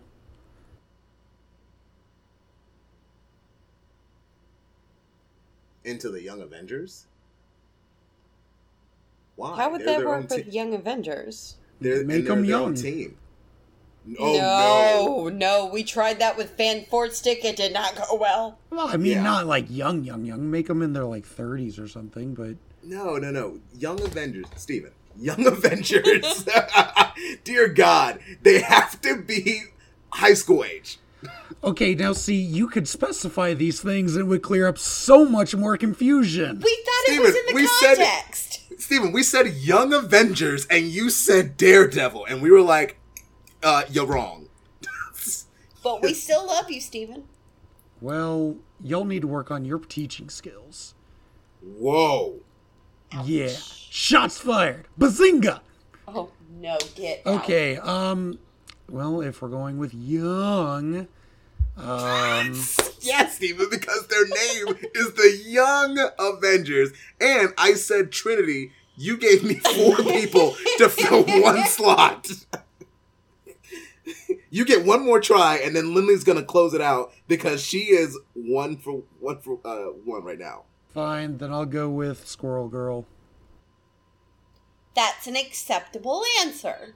And I think a good answer. Thank you. Marcus, you're wrong. You don't know. It, it it's only a good answer if um the the woman who's playing Squirrel Girl if she can I mean if she makes that character into something that people can gravitate to then by all means go right ahead. But in all honesty, you either to me that third spot, you either give it to Shuri Who is that? or that's Black Panther's sister. She's like the smartest person in the MCU right now. I don't know if y'all could hear that, but that was me face palming. or um, you make it Riri Williams. No, no, I had no, I have, I have it, I have it The it. third one. I have the Who- third one. Who's third? The shoot. Now I'm blanking on her name. The What's her powers? she's Hawkeye's buddy, Oh, oh, oh, uh, uh, uh, Kate Bishop. Kate Bishop. You make it Kate Bishop. I don't know. Who these She's people gonna, are. she's gonna be in the Hawkeye uh, TV show. Dead. It's like Kate. that's what it's about. Yep, Kate Bishop. My vote. My vote. Kate Bishop. I think, but would you make her the new Trinity? Yeah. Yes, I would. Really? Yes, I would. Why? Because I think she's got the attitude for it. hmm Like you have you've got Spider-Man, you've got Spider-Man who, you know, is Spider-Man. Miss Marvel who she's got the heart. hmm She's got the heart of someone like Captain America. hmm But then you have to have that kind of sarcastic, witty, yet tactical person that can be Kate Bishop. Hmm. It all could makes sense. I could see that. Wait a minute. Nope. I got it. Because and I'm and I'm using and I'm using your argument, right? Because uh, Spider-Man's the Iron Man. And Miss Marvel's the Captain Miss- America. Miss Marvel's Captain America. Then the third one has to be the translation for Thor. I think you go Viv Vision. Hmm. And I think you can do that in WandaVision and retcon it within the MCU that Viv Vision is Wanda's daughter. That could work. hmm That she maybe has to turn into a an android like Vision. But is she gonna be imaginary? And then then later Wanda goes crazy and then we finally get House of M. You Oh know I was gonna bring it up sometime in this episode, Dave. Dave Dave has challenged you to come up with some other storyline And I- other than that. And I mean, for for another question we have coming, I do have another storyline, so take that, Dave. but we'll get there. We'll get there. We'll get there. Stephen, here is here is another topic. We will make it as very clear as possible, and it should be clear because your wife made this one. Okay. This one is uh, the next topic is favorite Humphrey Bogart film. Uh, okay, okay, okay. Well, would y'all like to go first? I'll do one. Go ahead. I like Sabrina. Hmm. Sabrina Sabrina's a lovely little film. Mostly because of Audrey Hepburn, but also Humphrey Bogart is in it. It's a good choice. It's a golf clap. Golf clap for that choice. Steven.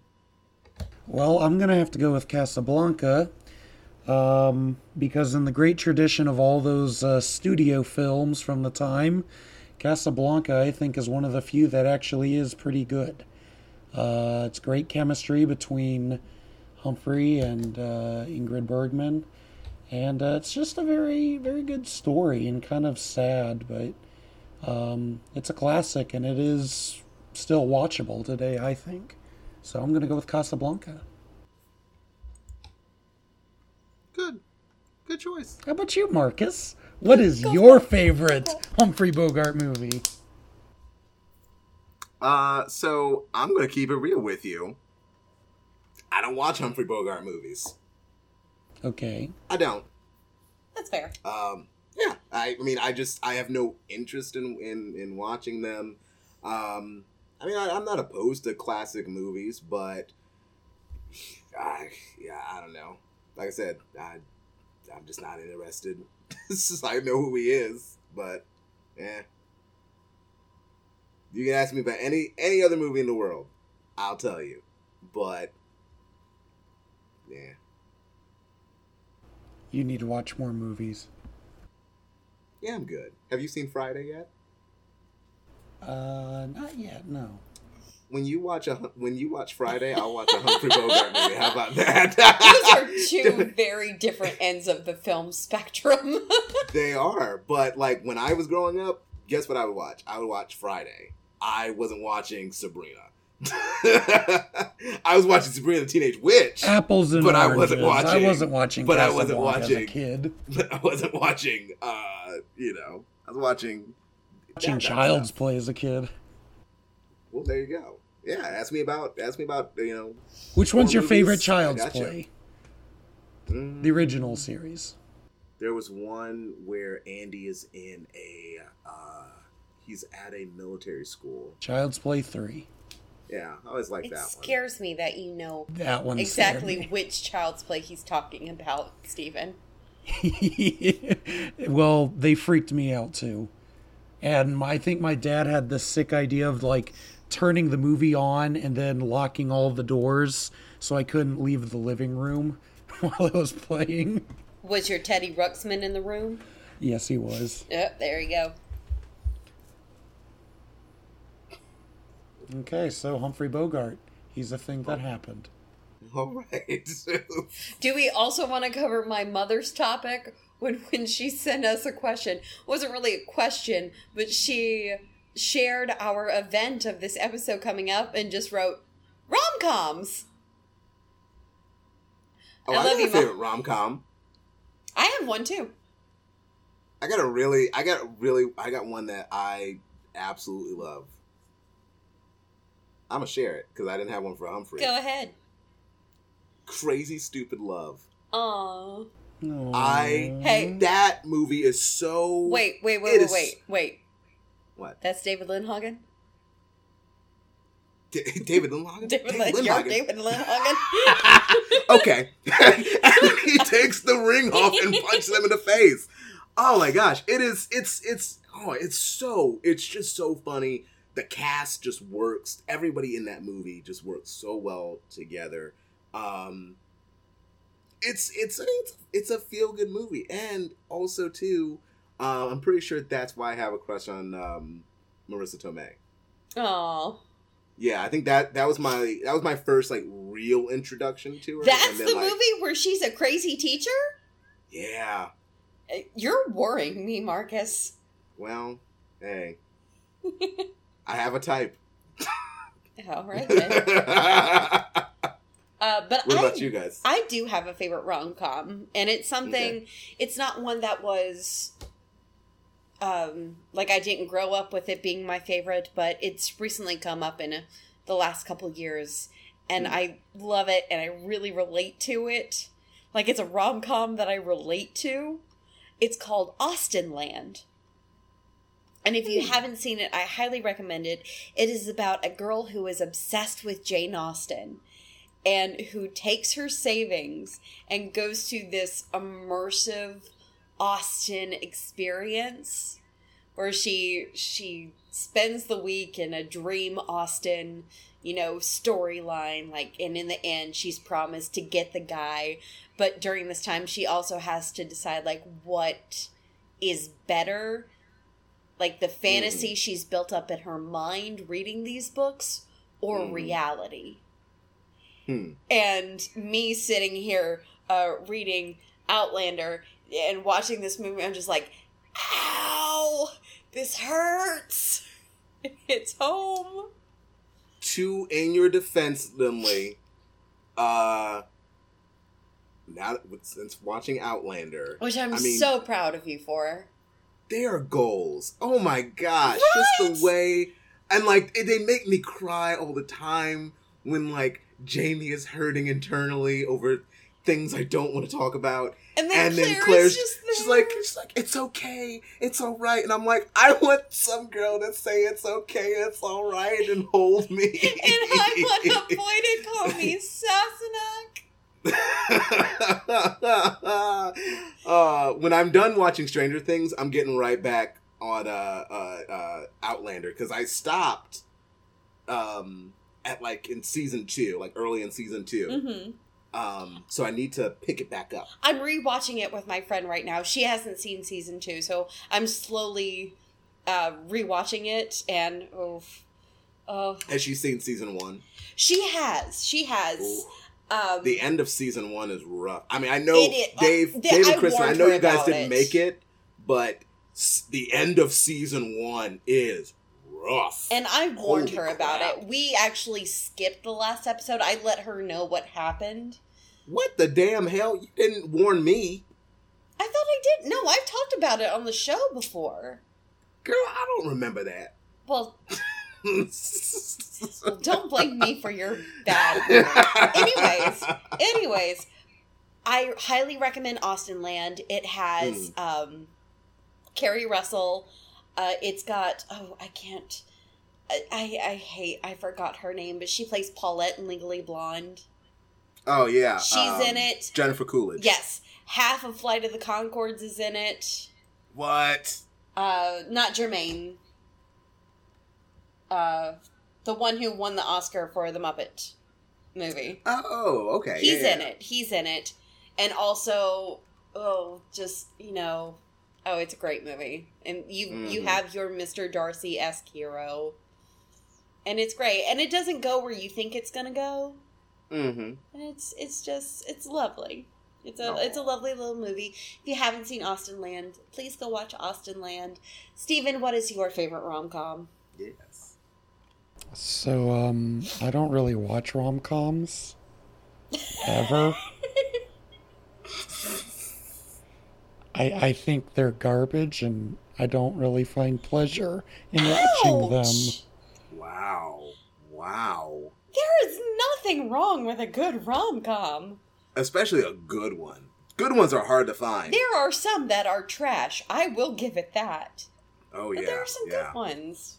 They're There's good to watch Hallmark if I want to if I want to riff on them. What? Whoa. Ouch. Steven, you are going to a dark place. I know. Who hurt you? Who hurt This me? this is also this is also the only one on the panel who is married. That is very true. yeah. Although no, I feel like Anna doesn't watch uh rom coms. I'm- Bingo! she can't stand them either. no, It's- like it was meant to be. yes, no, like I guess if I was gonna choose one I enjoyed, maybe The Wedding Singer. Uh, I think a would good one. technically count. Um, because like I mean, you can accept them for their cheesiness, but I mean that one I feel is more comedy based than just the romantic stuff. But I don't know. I always like more epic love stories rather than rom coms personally. Um, but yeah, I guess I'll go with the wedding singer because I'm the best man, the better man. Do you like Flock of Seagulls? Oh crap! I feel like this is a quote and I don't remember it. Lord. Well, thank you, Mrs. Key, for for that lovely, that lovely suggestion. Thanks, of a Mom. question. Yeah. Hi, Mrs. Key. Lindley, Yes. I'm gonna float it back to you. Okay. I mean, I, I, I, I, I thought of one. I mentioned it a little bit earlier, but I, I did think of one for this. Um, and then I realized that Dave was calling you out. in Yeah, particular. yeah, I know. Hi, what Dave. other, what other comic storylines would you want to have happen in the movies? That's not House of M. okay, so he did not specify it having to be Marvel. That's very true. Or part That's of the MCU. True. There Wait, is... you're using that as a loophole? Yes. Cheap. But cheap, I have a cheap, good cheap, one. Cheap, Okay. Shut up, Tommy Wiseau. It's just a little chicken. It's a little chicken. Anyways, um, but there is one comic storyline. It's a one-off. okay. But there is one comic storyline that encompasses every single aspect of my aesthetic, Hmm. and I want to see. It was made into a, a cartoon movie, Mm, but I want to see it live action because there's so much you could do with it. yeah. I want a live action movie of Gotham by Gaslight. Oh. And if you don't know what Gotham by Gaslight is, it is Victorian Batman, where he faces off against Jack the Ripper. It's fantastic. There's Mhm. another. There's another little comic series, uh, a, another little comic one-off that I actually own. It's called Batman Masque, and it's the Mhm. same aesthetic, but it's Batman within a Phantom of the Opera storyline, and Harvey Dent is the Phantom of the Opera. You told me about this. It's it's not good. it's not good. But I secretly love it because the front cover is of a Christine Diesque character with Batman behind her in a music of the night, like circa Broadway pose. Mm-hmm. And I actually, I actually cosplayed Christine Daae for New York Comic Con a couple of years ago, and I found a Batman to do that pose with. Mm-hmm. It was fa- it was amazing. Anyway, but Gotham by Gaslight, it would be something completely different. Yeah. If, if you could even take it to, you know, have that feel that Penny Dreadful have, kind of dark, but really play with how Batman creates his gadgets, give it even even a, a steampunk feel to it. Like Mhm. how different and how awesome would that look? I watched the animated movie and it's pretty good. But there are still some things that I would change and it the way that it uses the Batman characters Mhm. in this world and the villain is is not who you think it's going to be. It completely subverts expectations. I was surprised when I figured out who the villain was. Mhm. Mhm. But you have uh, Pamela Isley is like a she's one of the victims of Yeah. Jack the Ripper, and Catwoman is this like kind of burlesque famous actress who also when she's walking the streets carries a whip on her garter, and it's Mhm. amazing. Whip. I hate you so much, Steven. I'm sounding like Marcus right now. I'm just pissing everybody off today. Welcome to my hell. But we still love you. So yeah, the one I would want a live action movie of is Gotham by Gaslight. Hmm. Uh, Steven, is there any uh, storyline that you've read in particular? Because I know you you read a lot of the one offs. Uh, I still want to see a movie version of Daisy Kutter, The Last Train. It's basically Indiana Jones, if Indiana Jones was a retired bank robber living in the uh, in an alternate steampunk West, pining over the fact that her boyfriend has turned soft and become the sheriff. And there's robots, and it's an awesome story. And it's written by Kazu Kibuishi, who wrote the Amulet series, which also needs to be a movie. Basically, anything Kazu Ki- uh, Kibuishi has done needs to be made a movie. Why is this not a thing yet? That's actually really interesting. You should read it. It is really good. I think y'all would me, really send me the it. name of it again once this is over because I'm gonna look it I. I will. It's I really recommend it. It's a it's a fun story. It's really good. For me, um, I it's it's hard to decide really because um, I've read some really really good ones. I guess one of the ones that I would really like to see it's um to step away from Marvel and go towards Batman.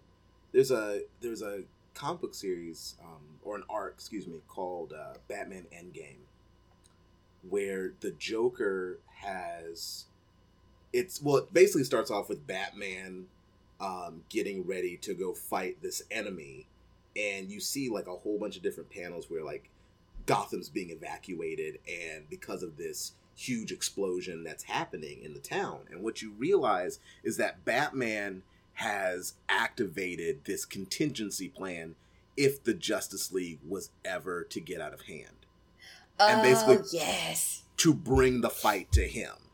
And you find out that the Justice League has been brainwashed by the Joker. Um, and he wears this suit and he explains, like, I've designed this suit to uh, handle the Flash this way. I've designed this suit to handle uh, Diana this way, Superman this way. Um, That was made into an animated version too because I remember watching that. Uh, probably the the suit has come up before, but this storyline is like it just got done like two years ago. Oh, okay. Um, but the um, but the basic premise is is that the Joker. It, this was like one of the last of um, this was like one of the last comics before um, during the New Fifty Two um, reign. Um, Joker has essentially he's been dead, and you find it's this very creepy. Like I used to like keep myself awake at night because the Joker was essentially like Pennywise Ooh. he's just been alive in Gotham for years, and you find and like Batman finally figures this out, and he finds out that there's this huge Lazarus pit underneath Gotham that um the Joker I think he died in, and so then he like keeps getting resurrected. Um, and so Gotham has always known a Joker, um, and he's trying his best to save as many people as he can. But the Joker's kind of made it his mission to be like, okay, this is the last, um, this is my last hurrah. Like, this is where I'm going to finally destroy Gotham. Mhm. Um, I think Endgame, Batman Endgame would be a great, um, a great one-off, or even like if you if you wanted to take Batman off the table for a few years, that's how you do it. Because they, spoilers, but again, it came out two years ago. Um, Batman dies alongside the Joker, but he Oh, gets res- but he gets resurrected. Um, and then there's then there's like a weaker storyline where like Jim Gordon be- takes up the mantle. Um, he wears the cowl for a bit, uh, and then Batman eventually comes back. But um, it was again, it was something. It was something new. It was something different, and that was kind of like my reintroduction into. Um, well, that was my introduction to Scott Snyder's um, telling of Batman, the better Snyder, the Snyder that should be telling these stories, in my opinion. Um, so yeah, that's what I that's what I think you should make a movie of. Then you can then again you can have a movie about the Bat family and not have to deal with Batman for a while. Um, Fun. Sounds fun. Yes. Yes. Both of those it? sound fun, I think. Uh, here's a question. It, I mean, it's it's. Um, oh no, nope, nope. I was gonna say this is another superhero related question, but it's not really, um, because they ask are superhero slash games, or no, sorry, are superhero games faith? No, it's about superhero games. Excuse me. Are superhero games faithful to their source movies, or are they just blank cash grabs? I, I no, I think I think I read it right the first time. I think they're asking are superhero and games faithful to their source materials, or are they just cash grabs? Yes, am I reading that right? You guys, you guys, I don't know. I really can't speak on this topic because I don't play a lot of video games. mm-hmm. I mean, the only video game I'm playing nowadays is again Wizards Unite. If you count that as a video game. But I don't know. I guess it depends.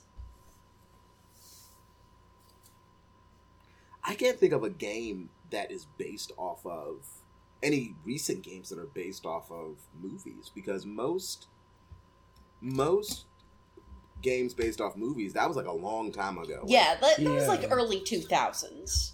Yeah, yeah, like Spider Man used to have a a Spider-Man. game every. I remember having The Mummy Returns on PS2. Yes, right. Whew, we've come a long way graphics wise. I had the Lion King on Sega Genesis. I had Oh, it on was- nin- um That was Game the hard Boy. one. Oh yeah, yeah. Steven had the old school. That's that's old school. Oh, though, on the- yeah. On the uh, SNES. Um, so I guess what what what route should we go with this question? Because Lily, you don't really play video games that much.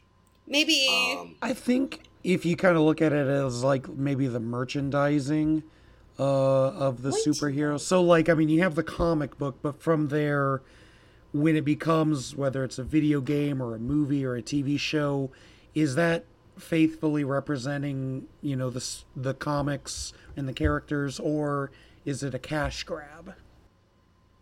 Hmm. I think it. Oh, I was I was just gonna say I think it is. I think in this day and age, you have a lot more. You have a lot more people, um, a lot more video game designers who are not so much looking to cash in on you know a property like that. They want to make great games. Um, like for instance, uh, Arkham Asylum which would be another great adaptation, by the way. Um, that's a great game. That is a that is a damn good game. Um, and I feel like it stays faithful to the source material. If, if anything, I think it stays more faithful to the source material than the movies do. I don't think it's a a blank cash grab. Um, but then you look at like the upcoming Avengers game. That looks like it is going to be that's that's a cash grab. That is that game is made because Avengers Endgame is like the number two, you know, best selling movie in you know ever. So, I think it I think it depends on the company. I think it's like uh I think you have to decide it that way. I agree with what that. I, I was going to say I agree with that because, you know, sometimes you do have the very commercial aspect, um, and and let's not kid ourselves. Everything, even the comic books, are commercial ventures because they're designed to make money. Um, I think what you really have to look at is is it a good representation, like that new Spider-Man game, even though it's not necessarily based off of anything uh, specific that I know of. Um, it does incorporate a lot of key things about the character, and it's a very fun game. Um, and you were mentioning Arkham Asylum. You know, there's a lot of really good movies and TV shows based on these properties, but then, you know, there are the cash grabs. Um, I, you know, will shoot um, shots fired here, but I will venture out to say that the whole uh, DCEU was a cash grab because they were just looking at a property, uh, several properties, and they thought, oh, we're going to compete with Marvel, and they churned out, you know, garbage after garbage. And only when they finally started, you know, reconsidering some things did we start getting some decent movies. So at first, like Man of Steel, uh, BVS, uh, and Justice League, I feel like those were cash grabs because you know it was a studio just churning something out without giving uh, those films the proper time they needed to become good. Um, and uh, yeah, you know, I mean, I I really don't remember too many. Re- at least recently, I don't remember any uh, video games based off of movies that well. Um, I'm sure there's like a Lego version of some of them, like there's Lego Star Wars now, but can you really call that an adaptation exactly? I mean, that's just like, yeah, that's for like little children because they're, so easy. Well, that's a Um, cash grab. On I don't know, but the Le- the Lego like Jurassic Park movies are hilarious. Really? I Like the little thirty then. minute movies they put on Netflix, they're Oh great. my gosh, I need to watch these then. um, but yeah, I mean, I don't know. Hmm.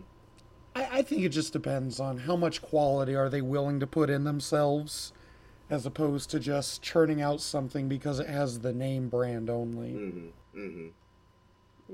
Yeah. Yeah. Uh, Lindley, anything to add? Um, not really. Okay, it's fine. I It's just I'm, I'm just I don't have a lot to say because I'm not a gamer. Yeah. The one game I do know things about that I would love to see a movie adaptation of. Hmm. I think I've said it on the podcast before, but I would love to see Alan Wake. Yeah, you turned said into that. a movie? Yeah, yeah. It was kind of a it's a it was a game that went under the radar, but I learned about it because my favorite band did uh, the music for it, mm-hmm. and it's just a really good story. A very kind of like Stephen King esque paranormal Yeah. sort of film that could be made out of it. So yeah, Mm-hmm. Mm-hmm. that would be That's interesting. awesome. So this last question, this actually came in today, um, and this comes from Sam Fulton, um, creator, uh, DM extraordinaire um, of Roll Initiative, and he asks uh, the possibility and even desirability of original content versus adaptation, reboot, reimagined material which I feel is a perfect uh, question to close on the show because I feel like we always kind of come back to this idea when it comes to new movies today. Um, yeah, the possibility and even desirability of original content versus adaptation, reboot, and reimagined material. Um, what what are your what have you guys thoughts on it? I think Hollywood is scared. Agreed. I think Hollywood has become so afraid of original content and that they've forgotten that some of the most profitable um, not only films but works of art come from original ideas. Mm-hmm. And yes, while these adaptations, these superhero movies, these sequels, these remakes, reboots, whatever you want to call it, they do make a lot of money. But if your product is good enough and it's original, it'll share the same success. But studios now, it's it's all about numbers. It's Mhm. all about what's breaking box office records, what's number one at the box office, what's getting the most amount of money and the most butts in seats. And to be it's not original content anymore. Mm-hmm. Mm-hmm. It, and that's sad because it's all major studios are churning out. I mean, look at Disney. Yeah. Can you think of how many like original properties they have in the works now?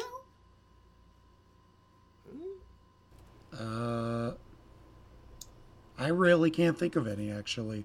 The last one. I was feel like Moana. everything is There's like the- a. It, it's like a remake of their a rebranding of their own property, or it's part of a franchise that's already established.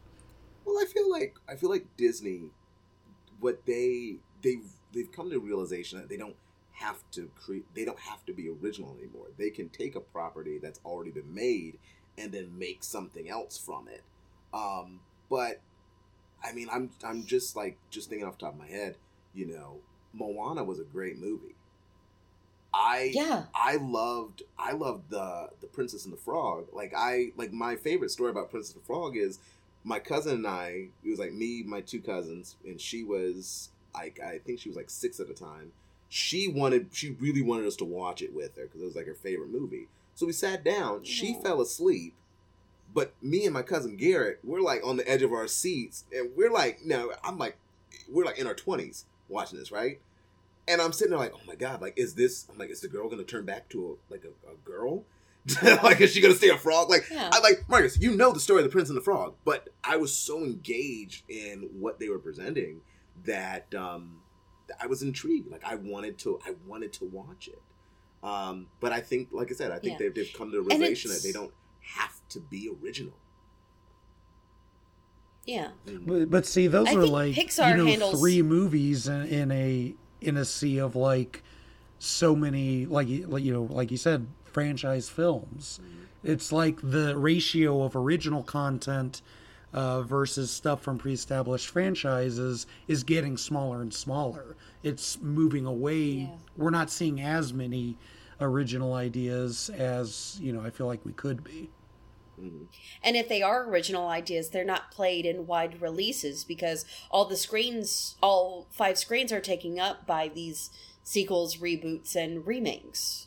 and that I feel is that that is you know the biggest tragedy because it's like you know eh, we've we've seen we've seen these movies that are not as well known they're not a part of a franchise and then people see them and they love them um, because they are different i think about like baby driver I mean, look at Pixar. yeah Pixar, if we're still talking about animation, they have like incredibly original content. Think of something like Inside Out hmm or Coco that are original ideas that are hugely successful. But then studios get stuck and be like, oh, because it was successful, we have to not work on this original content, but we got to get a sequel out real quick to make an easy buck. Well, I was thinking, I was, I was, I was gonna. That's a good. That's a good point. I was gonna use the example of Baby Driver. Um, that movie, I feel, went under the radar. But if you talk to anybody that's seen Baby Driver, they absolutely loved it. Um, Mhm. and if you watch Baby Driver, it's it's a very well done movie. Um, just the way that they integrate music into it. Um, I think Yeah. I think about um, Bad Times at the El Royale. Um, I Oh, saw that went way under the radar. I saw that movie at Walmart the other day, and it was like I think it was like seven dollars or something. And and Steven knows this. We used to have a game, right, where we would go to Walmart at night um, when we were in college, and we'd all we'd all look at movies, but we'd never buy them. But we'd look at a movie, and we're like, this movie is worth more than five dollars. I mean, we'd buy it because we're like, we're buying this out of principle because this movie deserves better. Um, it should not be in the five dollar bin. And I remember seeing, I remember uh, being that way when I saw that. Um, I recently saw Black Klansman, and I and I've got a conspiracy theory about it. I'll tell you about it after the show. But I I rarely see a copy of Black Klansman out anywhere. I had to hunt for a copy of Black Klansman. Um, Oh, wow. and it's like this this movie was up for an Oscar. And it won Best Original Screenplay. Yes, and yet you would never know. It's insane. Like just how these studios, you know, I mean, and don't and don't get me wrong, I love my blockbuster smashes, right? But Mhm.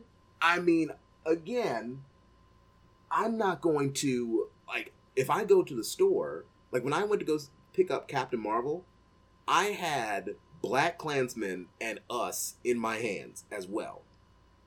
It's like I got my popcorn flick in Captain Marvel.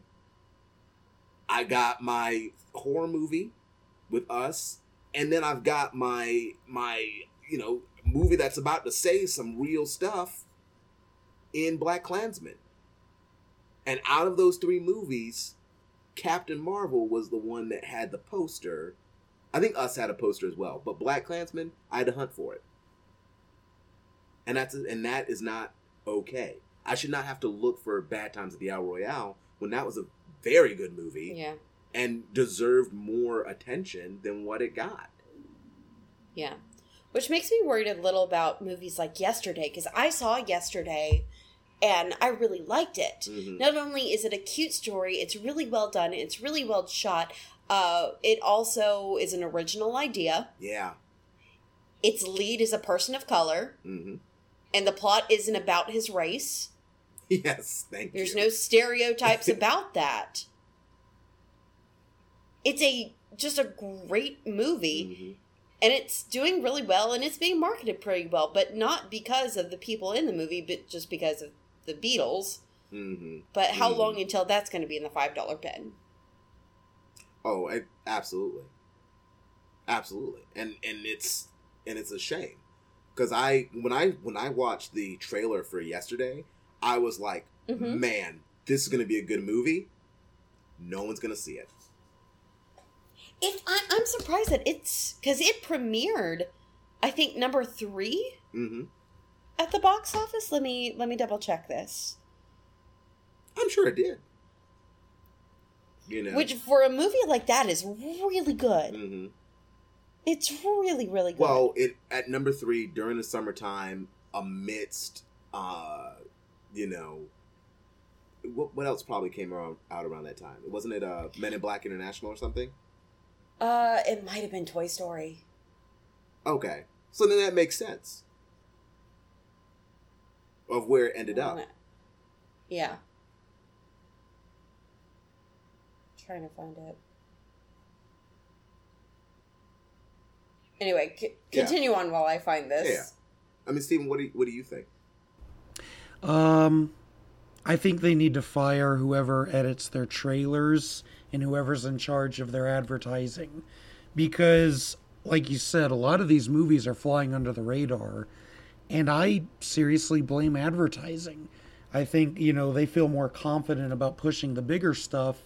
But, you know, the original stuff I feel like doesn't really get as much attention and hype um, because like i mean i i'm y'all are seeing these movies all the time i'm not even hearing about them till they're already on video um half the time and uh i'm not trying to brag here but i like to think i'm pretty good at editing movie trailers to get you excited about something just saying hollywood if if you need some advice i got you back i got you back i'm right here just just hire me. I'll help you out. But you know, fire your current guys because they suck. Yes, yes. But I feel like you also, I mean, but it, I feel like you also have to put more movies. You have to like expose them more. Not so much just in advertising, but you've got to put them in more theaters, and you have to put them at times when people are actually going to to watch these movies. Um, Wait, did you just disagree with me to agree with me? yeah, That's what I was saying. Well, no, no, no. Yeah, give no, them you're- more exposure you're- and- you're and saying- advertising. You're you're saying with advertising. I'm saying like within the movie theaters themselves. You know, Okay. put the movie on at a time when people are actually going to go see it, right? If you go, if you want to go see Far From Home right now, you can see it almost every hour or every other hour. Okay, or every 30 minutes, you can see Far From Home. If I want to go see yesterday, right? Am I gonna if am I gonna be able to say like I, I can I can go right now to the movie I can get off the air right now and go see yesterday. Am I gonna be able to do that or is yesterday already gonna be playing at a very weird inconvenient time? Or should I be but if I go there and I'm like, oh I missed yesterday, oh I guess I'll go see Far From Home. Is Far From Home gonna be available?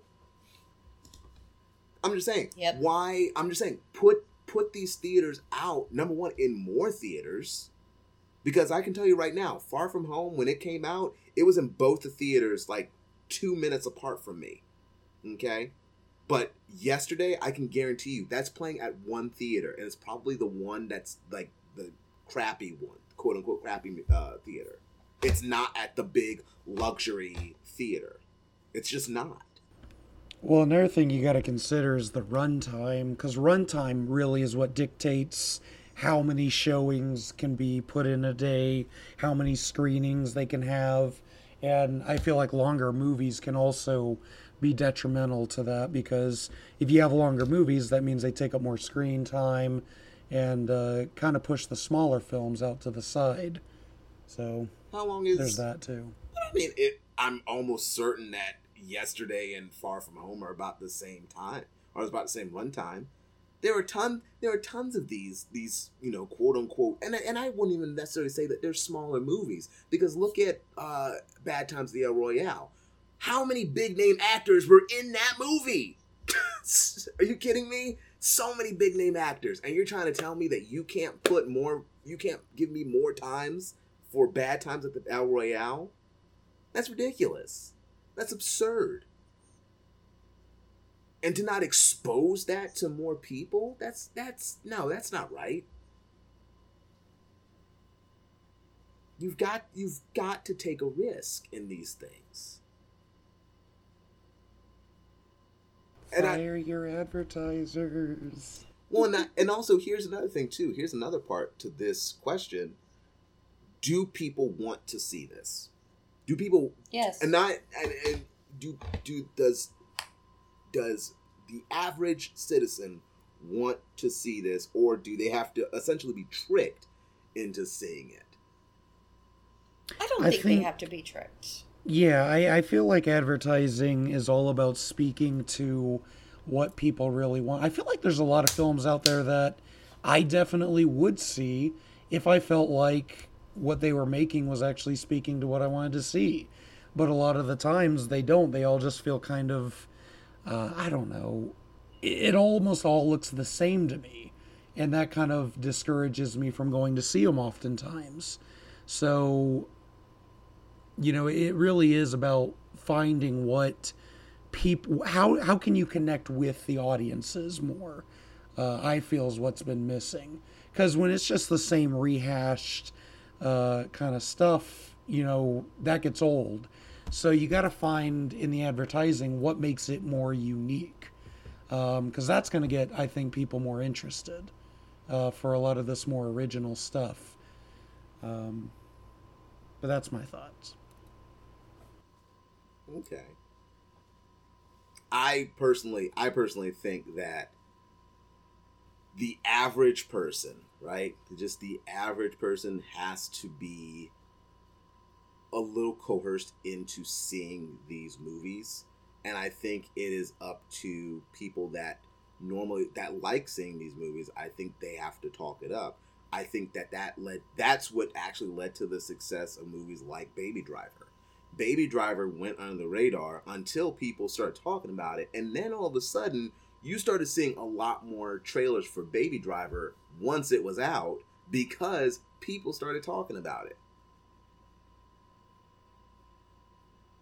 And then people were like, "Oh wow, this actually is a really good movie."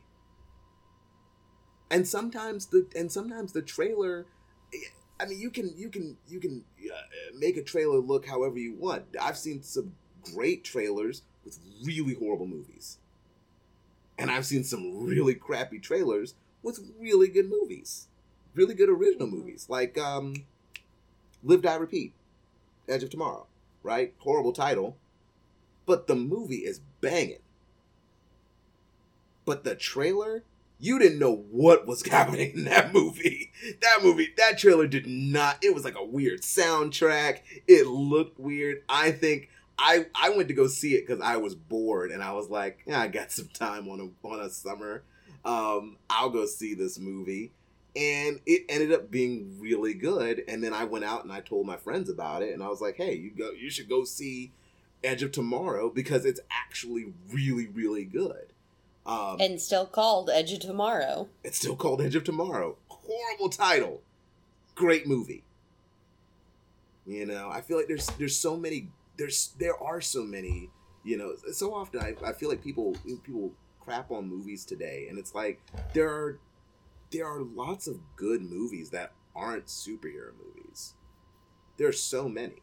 Booksmart that's one that's I to me it's it's flying under the radar a little bit more because it's got you know like Lindley when you described it to me it's got two female leads it's a female director one of the one of the protagonists is lesbian you know i can see i can honestly i can already hear somebody being like ugh that just sounds so artsy and dumb when it's like, why does it have to be artsy? Because it's got two females in it. it didn't have to be artsy. It could it could be like super bad. look at look at Bridesmaids, right? that movie. Yep. That movie, like you can say like like oh I bet it's artsy or whatever. Like it is raunchy AF. Okay. It is so raunchy, but it's also it's it's pretty funny. It does the job. It makes me laugh and I I don't know. I just feel like I feel like we we've been conditioned to think that some original movies are either it's like Shakespeare, right? People some people don't like watching Shakespeare because they feel like it's just too lofty. And I feel like people are conditioned to think if it's not a big blockbuster property, if it's not a Marvel movie or if it's not Star Wars or it's not like, you know, something with uh, uh, Tom Cruise in it or something, then it must be really artsy. And I'm not going to be able to understand it and I'm going to hate it. But I feel like we've got to get out of that mindset. You know what I mean? I mean, am I talking about my butt or, or what? No, no, you've you're you're right. I think I just think I feel like Hollywood really needs to get on the ball though, more than the people. Well, the the thing is though is that we the people here comes my you know eh, communist rhetoric. We the people have to make have to be the catalyst of that change. Look at like Black Panther. That Mhm. that movie would not would not be up for an Oscar had black people not gone not to say that it was just black people i'm not saying that white people get calm down but a lot of black people who don't normally see marvel movies went to go see black panther. Why? Because it was a mainstream superhero movie that had a main character that looked like us look at wonder woman for another example wonder woman could have flown right underneath the radar but a lot of people, a lot of women, went to go see it and said, This is what we want to watch.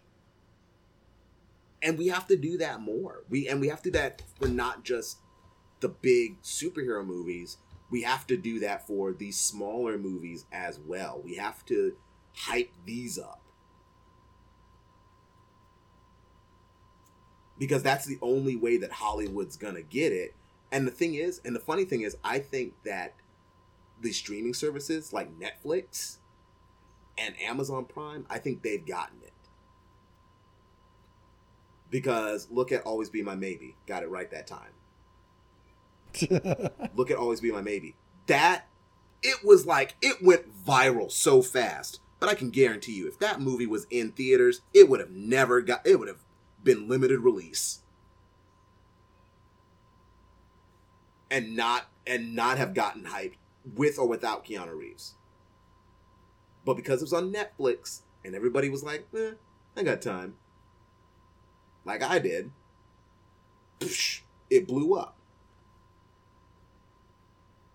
So I think to me, I think these smaller movies go for streaming. That's where you, that's where that is where you'll find success. Because that's where people are gonna that's where people are more apt to see it. Leave leave the theaters and like the $15 $20 tickets. Leave that for the big box office movies. Let them have that. Mhm. you take the you take the small screen. Okay. that's what i think. So I'm seeing some more questions on the uh, film talk group uh, that I don't think we've gotten to. there were other ones because Oh yeah, we've got a few from Anne Marie. Uh, this oh did first she just one, did she just put those up uh, no, they've been up there for about three weeks. oh All right, and this one can kind of, uh, I guess, tag off of that one. She asks, uh, film festivals are they? A, I, I guess she's asking, are they a true tool to kick off a career or an outdated model of getting into the business? Uh, and uh, she's saying this is thanks to things like streaming, Netflix, and other internet platforms. Um, can I take this one? yeah sure I, you know, I think film festivals do still have a lot of value because even things like Netflix and other internet streaming services that are um, showing some more of that original content, I feel like a lot of it usually starts out in the film festival circuits. Um, and, and like some of the original content that they actually uh, do commission, you know, it stems from you know those creative types and those creative outlets um, to kind of create new content. Um, I do personally have issues with some film festivals that are like you have to pay uh, like a whole bunch of money just to submit your film. I've always been kind of annoyed at that, but I, I don't necessarily think it's an outdated model of getting into the business personally. Um, I, in fact, I think things like uh, Netflix and internet platforms uh, have definitely made it easier for people to see some of these films. Because I mean, like, I'm never going to the Cannes Film Festival um, unless you got me like a ticket to go there. Um, but uh, it it is good to kind of see more of them. Um, but those are my thoughts on that. Did y'all want to add anything to that one? Marcus? Um, I mean, I feel like film festivals. I feel like if you if you are a smaller level film, um, and you are just looking for exposure, I feel like film festivals need to be for your very amateur filmmakers. And I say amateur, but I mean, let's just keep it real. Um, there's like a recent, it just premiered at Blerdcon, which is this weekend. Um, it was like a, a mashup between Samurai Champloo and um, Afro Samurai. And I posted the first fight, the first episode on on the group, and it's amazing. It's great. Um, but that's, I mean, that's quote unquote, that's amateur. Um, I feel like that is where these, I feel like film festivals need to cater more towards that. Um, and then for these larger films, I feel like, yeah, you know, put those on Netflix. Let that be their, let that be their medium. And then again, you're, all you're doing is you're giving each kind of like section of filmmaking, you're giving it a, a category and an outlet that people don't have to fight over. You can create a community amidst those people, um, and you don't have to feel like you're you're fighting to get attention. So, Hmm. but also too, you got YouTube, so Yeah, it's, there is it's, that. It's like you, And you don't necessarily have to have, um, you don't have to have a film festival to be noticed. As, and as a matter of fact, you're probably going to get more noticed on YouTube and go viral, like like you know Red Rooster did with their film. Um, you'll probably go a lot further than you would at a film festival. And there might be better venues than YouTube also. Like if you wanted to monetize, I know YouTube is terrible about their monetization, according to every YouTuber who monetizes through it. Um, but yeah, there is that. Um, Lindley, did you have anything you'd like to add? Um, not really. I can I kind of agree where the platform is is evolving, and I don't think film festivals. I think there's it's still fun, and I don't think they're going to go away. Especially something like Cannes, where there is a sort of hierarchy and prestige to it. Um, but as far as getting discovered, I don't think they're necessary for that reason. Okay. Um, I'm trying to decide which of these two questions because I, I, I feel like once I ask the second one, we might actually be here all night. Uh, Amory asks, or, or says, Dreamcast your favorite book that has not or has been made into a film.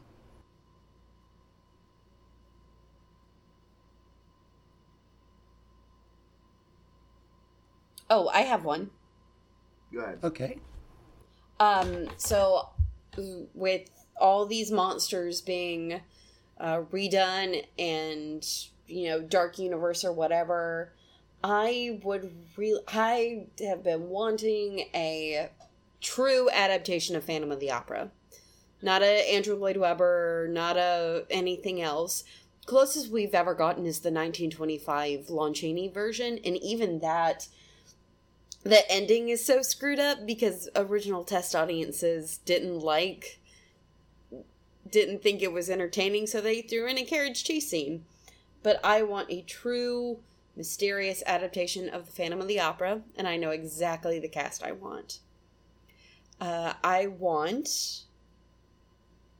I want Tom Hiddleston as Eric or as the Phantom. Either either Tom Hiddleston. I, I want like a a the love child of Tom Hiddleston, Benedict Cumberbatch, and Doug Jones. if I if I could someone somehow have my way. Um, recently, I would love to see Elise Chappell be Christine. She um she's not that well known. She has a minor part in Yesterday, but she's more known for the show Poldark. Uh, it's a BBC PBS uh, period drama. I would love to see her as Christine, and I'm still I will forever campaign for Armie Hammer to play Raoul. Very cool. Oh, and Oded Fa- Oded Fehr um, as the Persian, Nice. The Medjai. the Medjai. The priests. Imhotep's Hey. priests. Hey, if you wanted to make it canon in the 1999 cinematic universe, be like the Medjai. We are now tracking down this mysterious phantom. Which, if you've read the book and subsequent um, spin-offs, um, Eric actually does have a, a big arc where he was, you know, he was a magician and, and torture chamber uh, planner or inventor in Persia. So that would be cool to explore. Hmm. Uh, well, goodness me. Uh, my favorite book. That's kind of a difficult order. So I'm just going to go back to Daisy Kutter. Um, and as far as who could play Daisy Kutter herself, uh, gosh, I, I feel like that could be. There's several good choices. Um, I personally don't really know who I'd like to see that in that role. Um, I'd have to think on that one for a while. Uh, maybe maybe I'll come back next time with my answer. Um, yes, yes. Marcus? Um, I would probably go with uh, the historian um, by Elizabeth Kostova. Um, you guys ever read that book? No, I have about- heard of It's it. It's very good. It's um, it's kind of well, she was inspired after reading Dracula. She Ooh. she wanted to have like a like she writes it in the similar style where um it's all kind of written from um it's like it's almost like diary entries kind of like how uh dracula's written right um and so she what happens is that it's this little girl and she's being told this story about how her parents met. And what you find out is that um her parents basically meet because um, her father's mentor gets killed but when he when they went to go investigate the murder there was blood on the ceiling and there was a bat in there um, and then you slowly start to discover like they never flat out say it um, until like half until like halfway through um, but you find out that uh, essentially Vlad the Impaler is still alive, um, and that he is indeed Count Dracula, Ooh. and he uh, basically goes around. He he's basically been like collecting um, all of these books and like all of this material and whatnot um, to build up a library, and he is looking for um, a historian. Because he leave they leave a book. He leaves a book for like the next candidate. And they essentially have to go on this you know amazing race type journey around the world to figure out where does it originate from. Um, and then you you slowly start to learn that the the main girl um, you find out that her mom has actually been turned into a vampire and that Oh, that's no. why she's not that's why she's never mentioned at the beginning and the reason why the father is talking about it um, is because he is going on a journey he's looking for the mother to try and save her Interesting. yeah it's um it's very it's very good um I I really love it. It's a it's a slow read. Um, so it's it's definitely one that I feel like is this would be an artsy book. This would be an artsy movie, um, without a shadow of a doubt. But I feel like um, with the right director, it could be really good. I could definitely see Millie Bobby Brown being the girl Ooh. um, because especially after watching her in Godzilla, she's not. She has a lot of scenes where um, she is not. She's not the main focus. The trailers made you made it seem like she was like going to be like a main character. She's not, and I feel like in this movie, I think it would be nice to see kind of her reaction, especially as Elle in Stranger Things. She doesn't, especially in those early two seasons, she doesn't talk that much Mm-mm. she shows a lot of emotion in just like what she how she looks and how she interacts with people and i feel like that is something that you would need um, from this little girl before she goes off on her own journey to find the mother um, because the father has also um, i think the father also gets kidnapped by the vampires that are around it's very it's you can tell like where she got her inspiration from with dracula And what is it called? the historian The historian. Yeah, it's one of my- it's- I'm gonna have to go read this it's one. it's one of my favorite favorite books it was her first novel actually yeah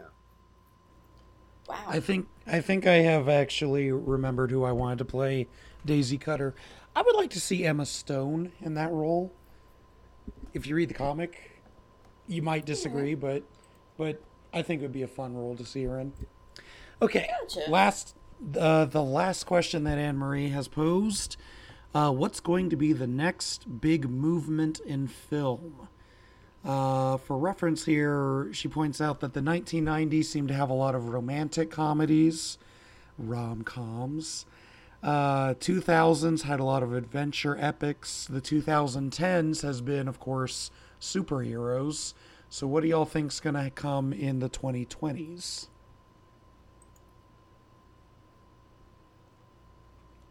I have a theory. What's the theory? I think it's gonna be horror.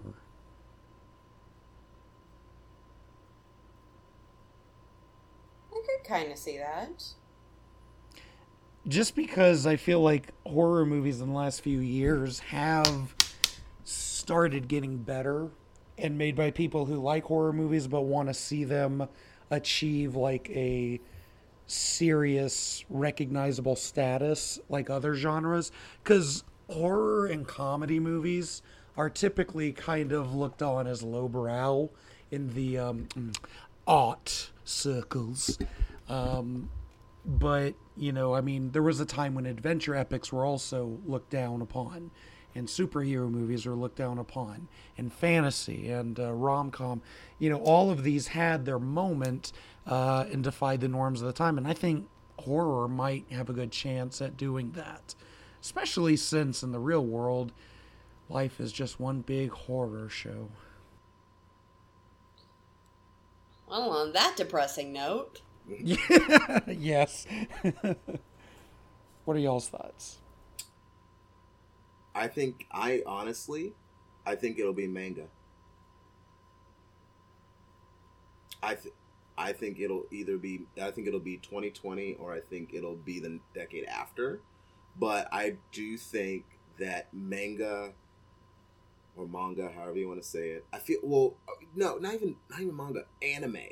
Anime right now um there's there's a treasure trove of content within anim- within the anime community that people are really gravitating to. Um i think the first one to do it will be i think i want to say it'll be my hero academia I think that'll be the easiest one to translate for a Western audience. I because it's already it's superheroes, so they're already gonna be on board with it. And then once you reveal that it's an anime, then you can start breaking into like, okay, now we can start to do other uh, other things that are not superhero related. We can do things like Attack on Titan. We can do a Gundam series where it's a war epic Um, we can do. I mean, Cowboy Bebop, right? Is coming is coming to Netflix very soon. Um, so we're already starting to see signs of them trying to trying to capitalize on um, on anime and just like with superheroes all it takes is just one good movie to do it that's all it that's all it'll take and then once you have that one good movie then you know you have you you have your next big movement Okay. Lindley? Um, I think it's time for a resurgence of the movie musical. Really? I think we started to get it with movies like Chicago. Like it proved that because after I think I watched a uh, video essay on this uh, by Lindsay Ellis. After the Hello Dolly movie came out, musical movies did not do well at the box office. Like they didn't do well. But then Chicago brought back that one, they can be done well, and two, they can be profitable. And you're also getting that profitability with movies like Mamma Mia, unfortunately, because Mamma Mia is one of the most successful movies in the UK. And Yep. even Mamma Mia 2 did really good with a certain amount of audience. And now that Steven Spielberg is going to be coming out with his version of West Side Story, hmm I think we we could have another, you know, musical renaissance. one you see in the heights We've got that. We have the In the Heights movie.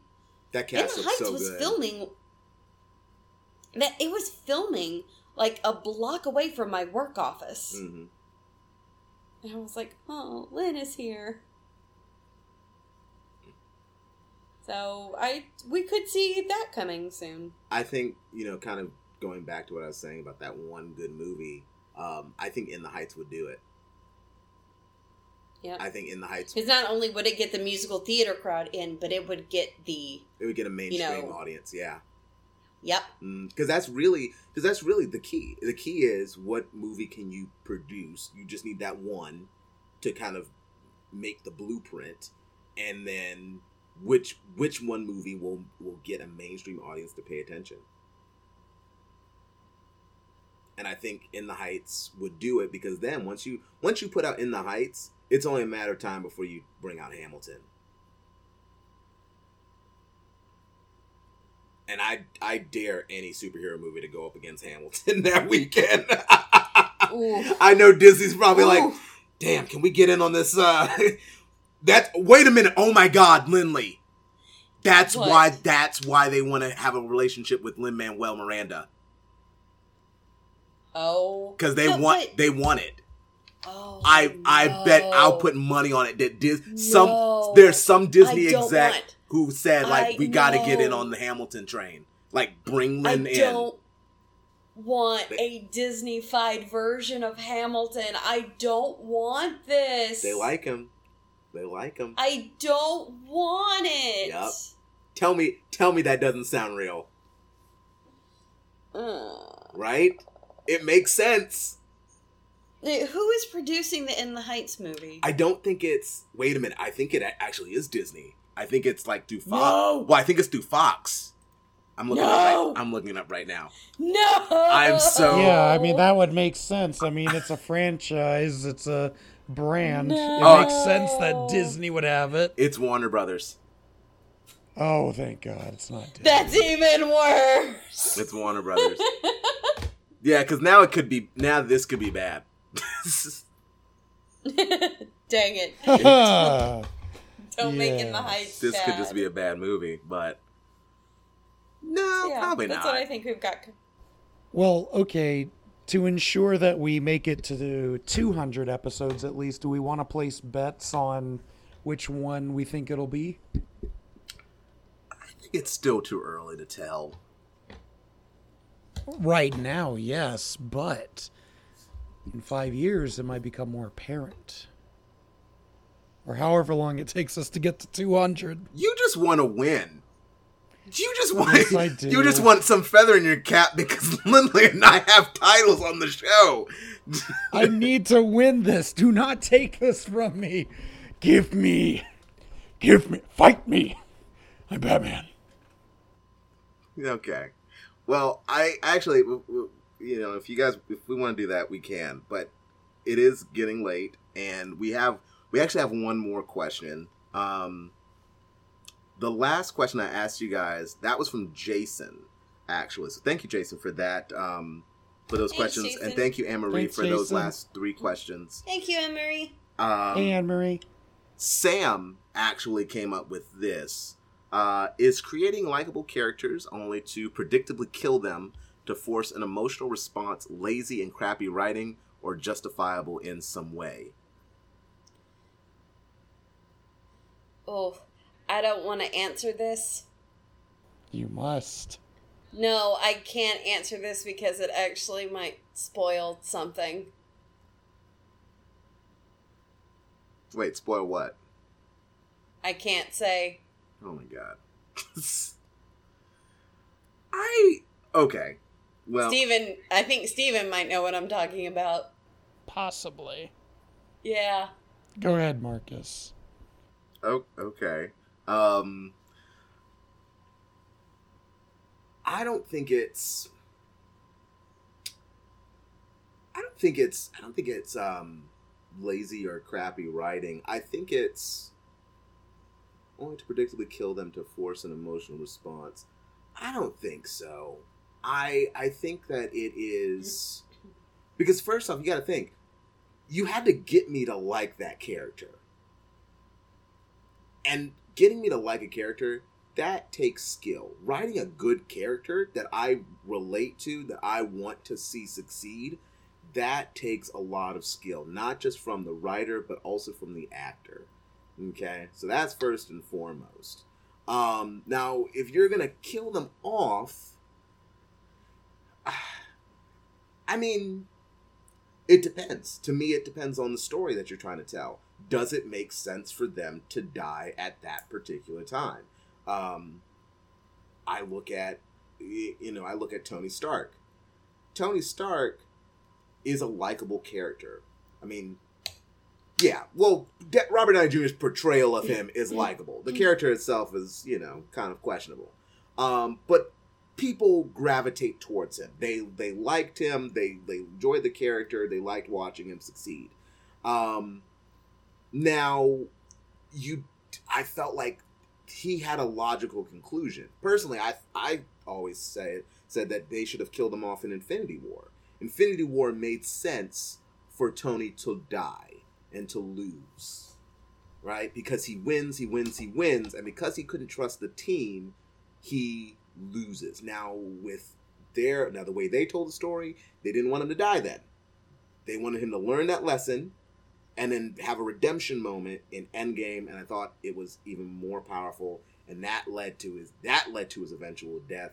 And then I was like, okay, that's that's that's that's good storytelling. That is that is where it should have gone.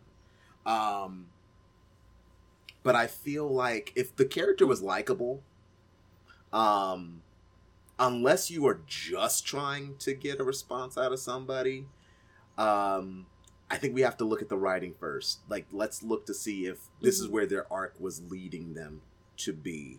Um, because, I in all honesty, I think that that's why that's why people were so s- shocked with the deaths in Game of Thrones, and why they were so angry.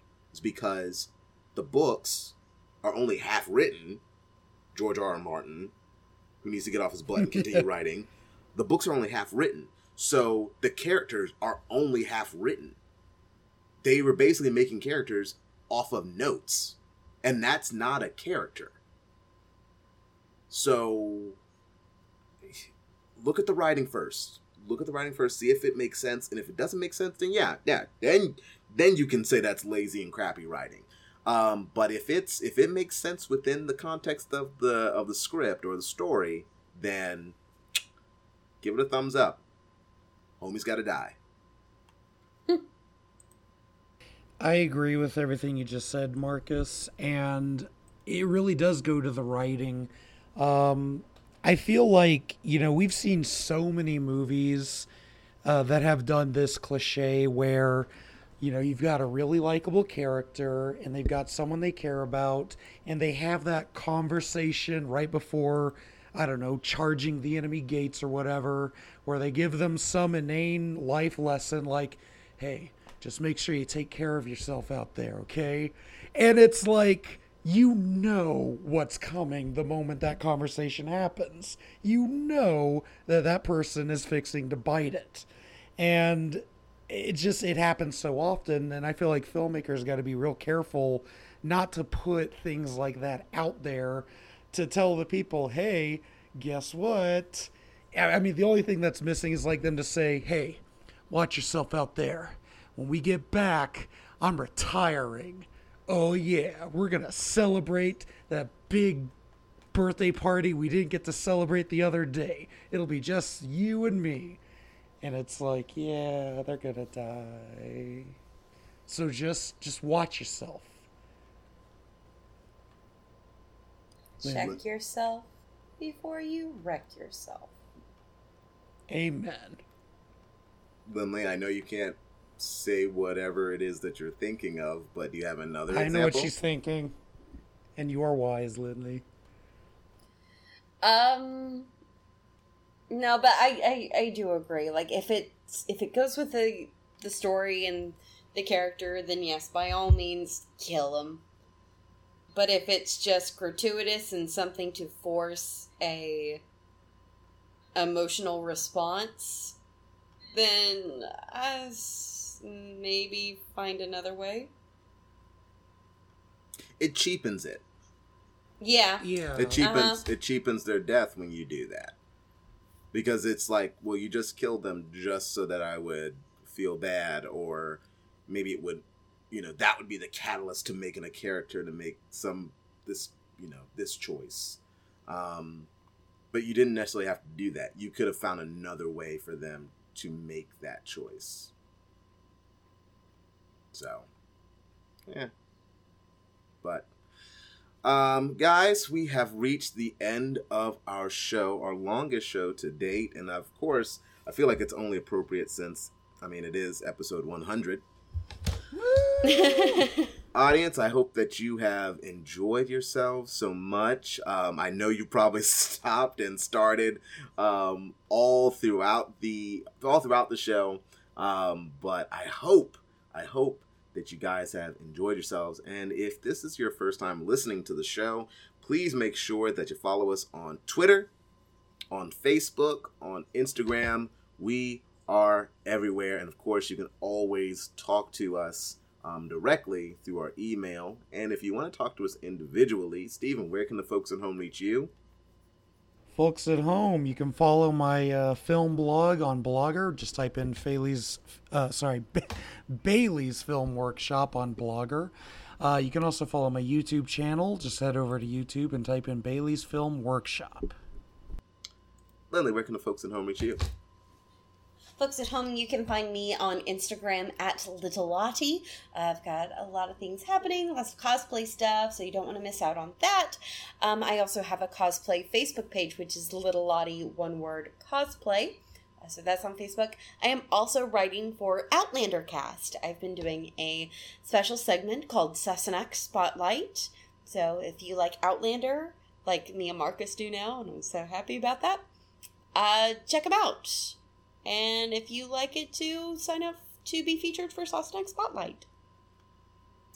And of course, folks at home, if you would like to get in touch with me, you can always find me on Twitter. You can find me on Instagram. Uh, you can find me on a variety of different podcasts. I believe I am up to six now. Um, two are affiliated with Popcorn Prattle through Shenanigans Inc. Um, we have Roll Initiative, which is our D and D podcast. We have Not So Famous with Mitchell Hansen. It just uh, he actually just dropped a new episode this past week. Be sure to check it out. Um, you can also hear me on Continuum Force, which is an audio drama, sci-fi audio drama that's up for a couple of different awards right now. So please, please, please go and vote for them. Um, and then I am in two podcasts are in production right now. One is Beauty and the Beast, uh, and the other one is Garbage Town, which is a musical. So it'll be very exciting. Um, couple of weeks as my summer comes to a close, and I get ready to go back to a school. All right, guys. The hype train has finally officially left the building. Finally, officially. Yay, Ooh, we and did here it, comes the guys. Hot Jafar train. Ah, yes, Lindley. Don't forget. It to, don't let wasn't me take- who brought it up this time. Yeah, Hooray! Yeah, but we know you have a ticket. so, Not, so I do not have a ticket. I am the conductor of this train. Miss Ooh. Choo choo. Mrs. Key, did you hear that? someone's someone's gonna have, Hi, Mom. someone's gonna have to have a talk with their mother. She saw she saw the movie too. I showed her the pictures. She understands. Lindley, don't be putting your mama's business out there like that. Oh my gosh. don't be putting your mama's business out there like that. Uh, audience, as you can see, we are having fun, and guess what? We're gonna continue to have fun for a hundred more episodes. So, before we leave, I leave you with this. From all of us, to all of you, we wish you peace, love, and tranquility. You all take care now. Make good choices. Blip.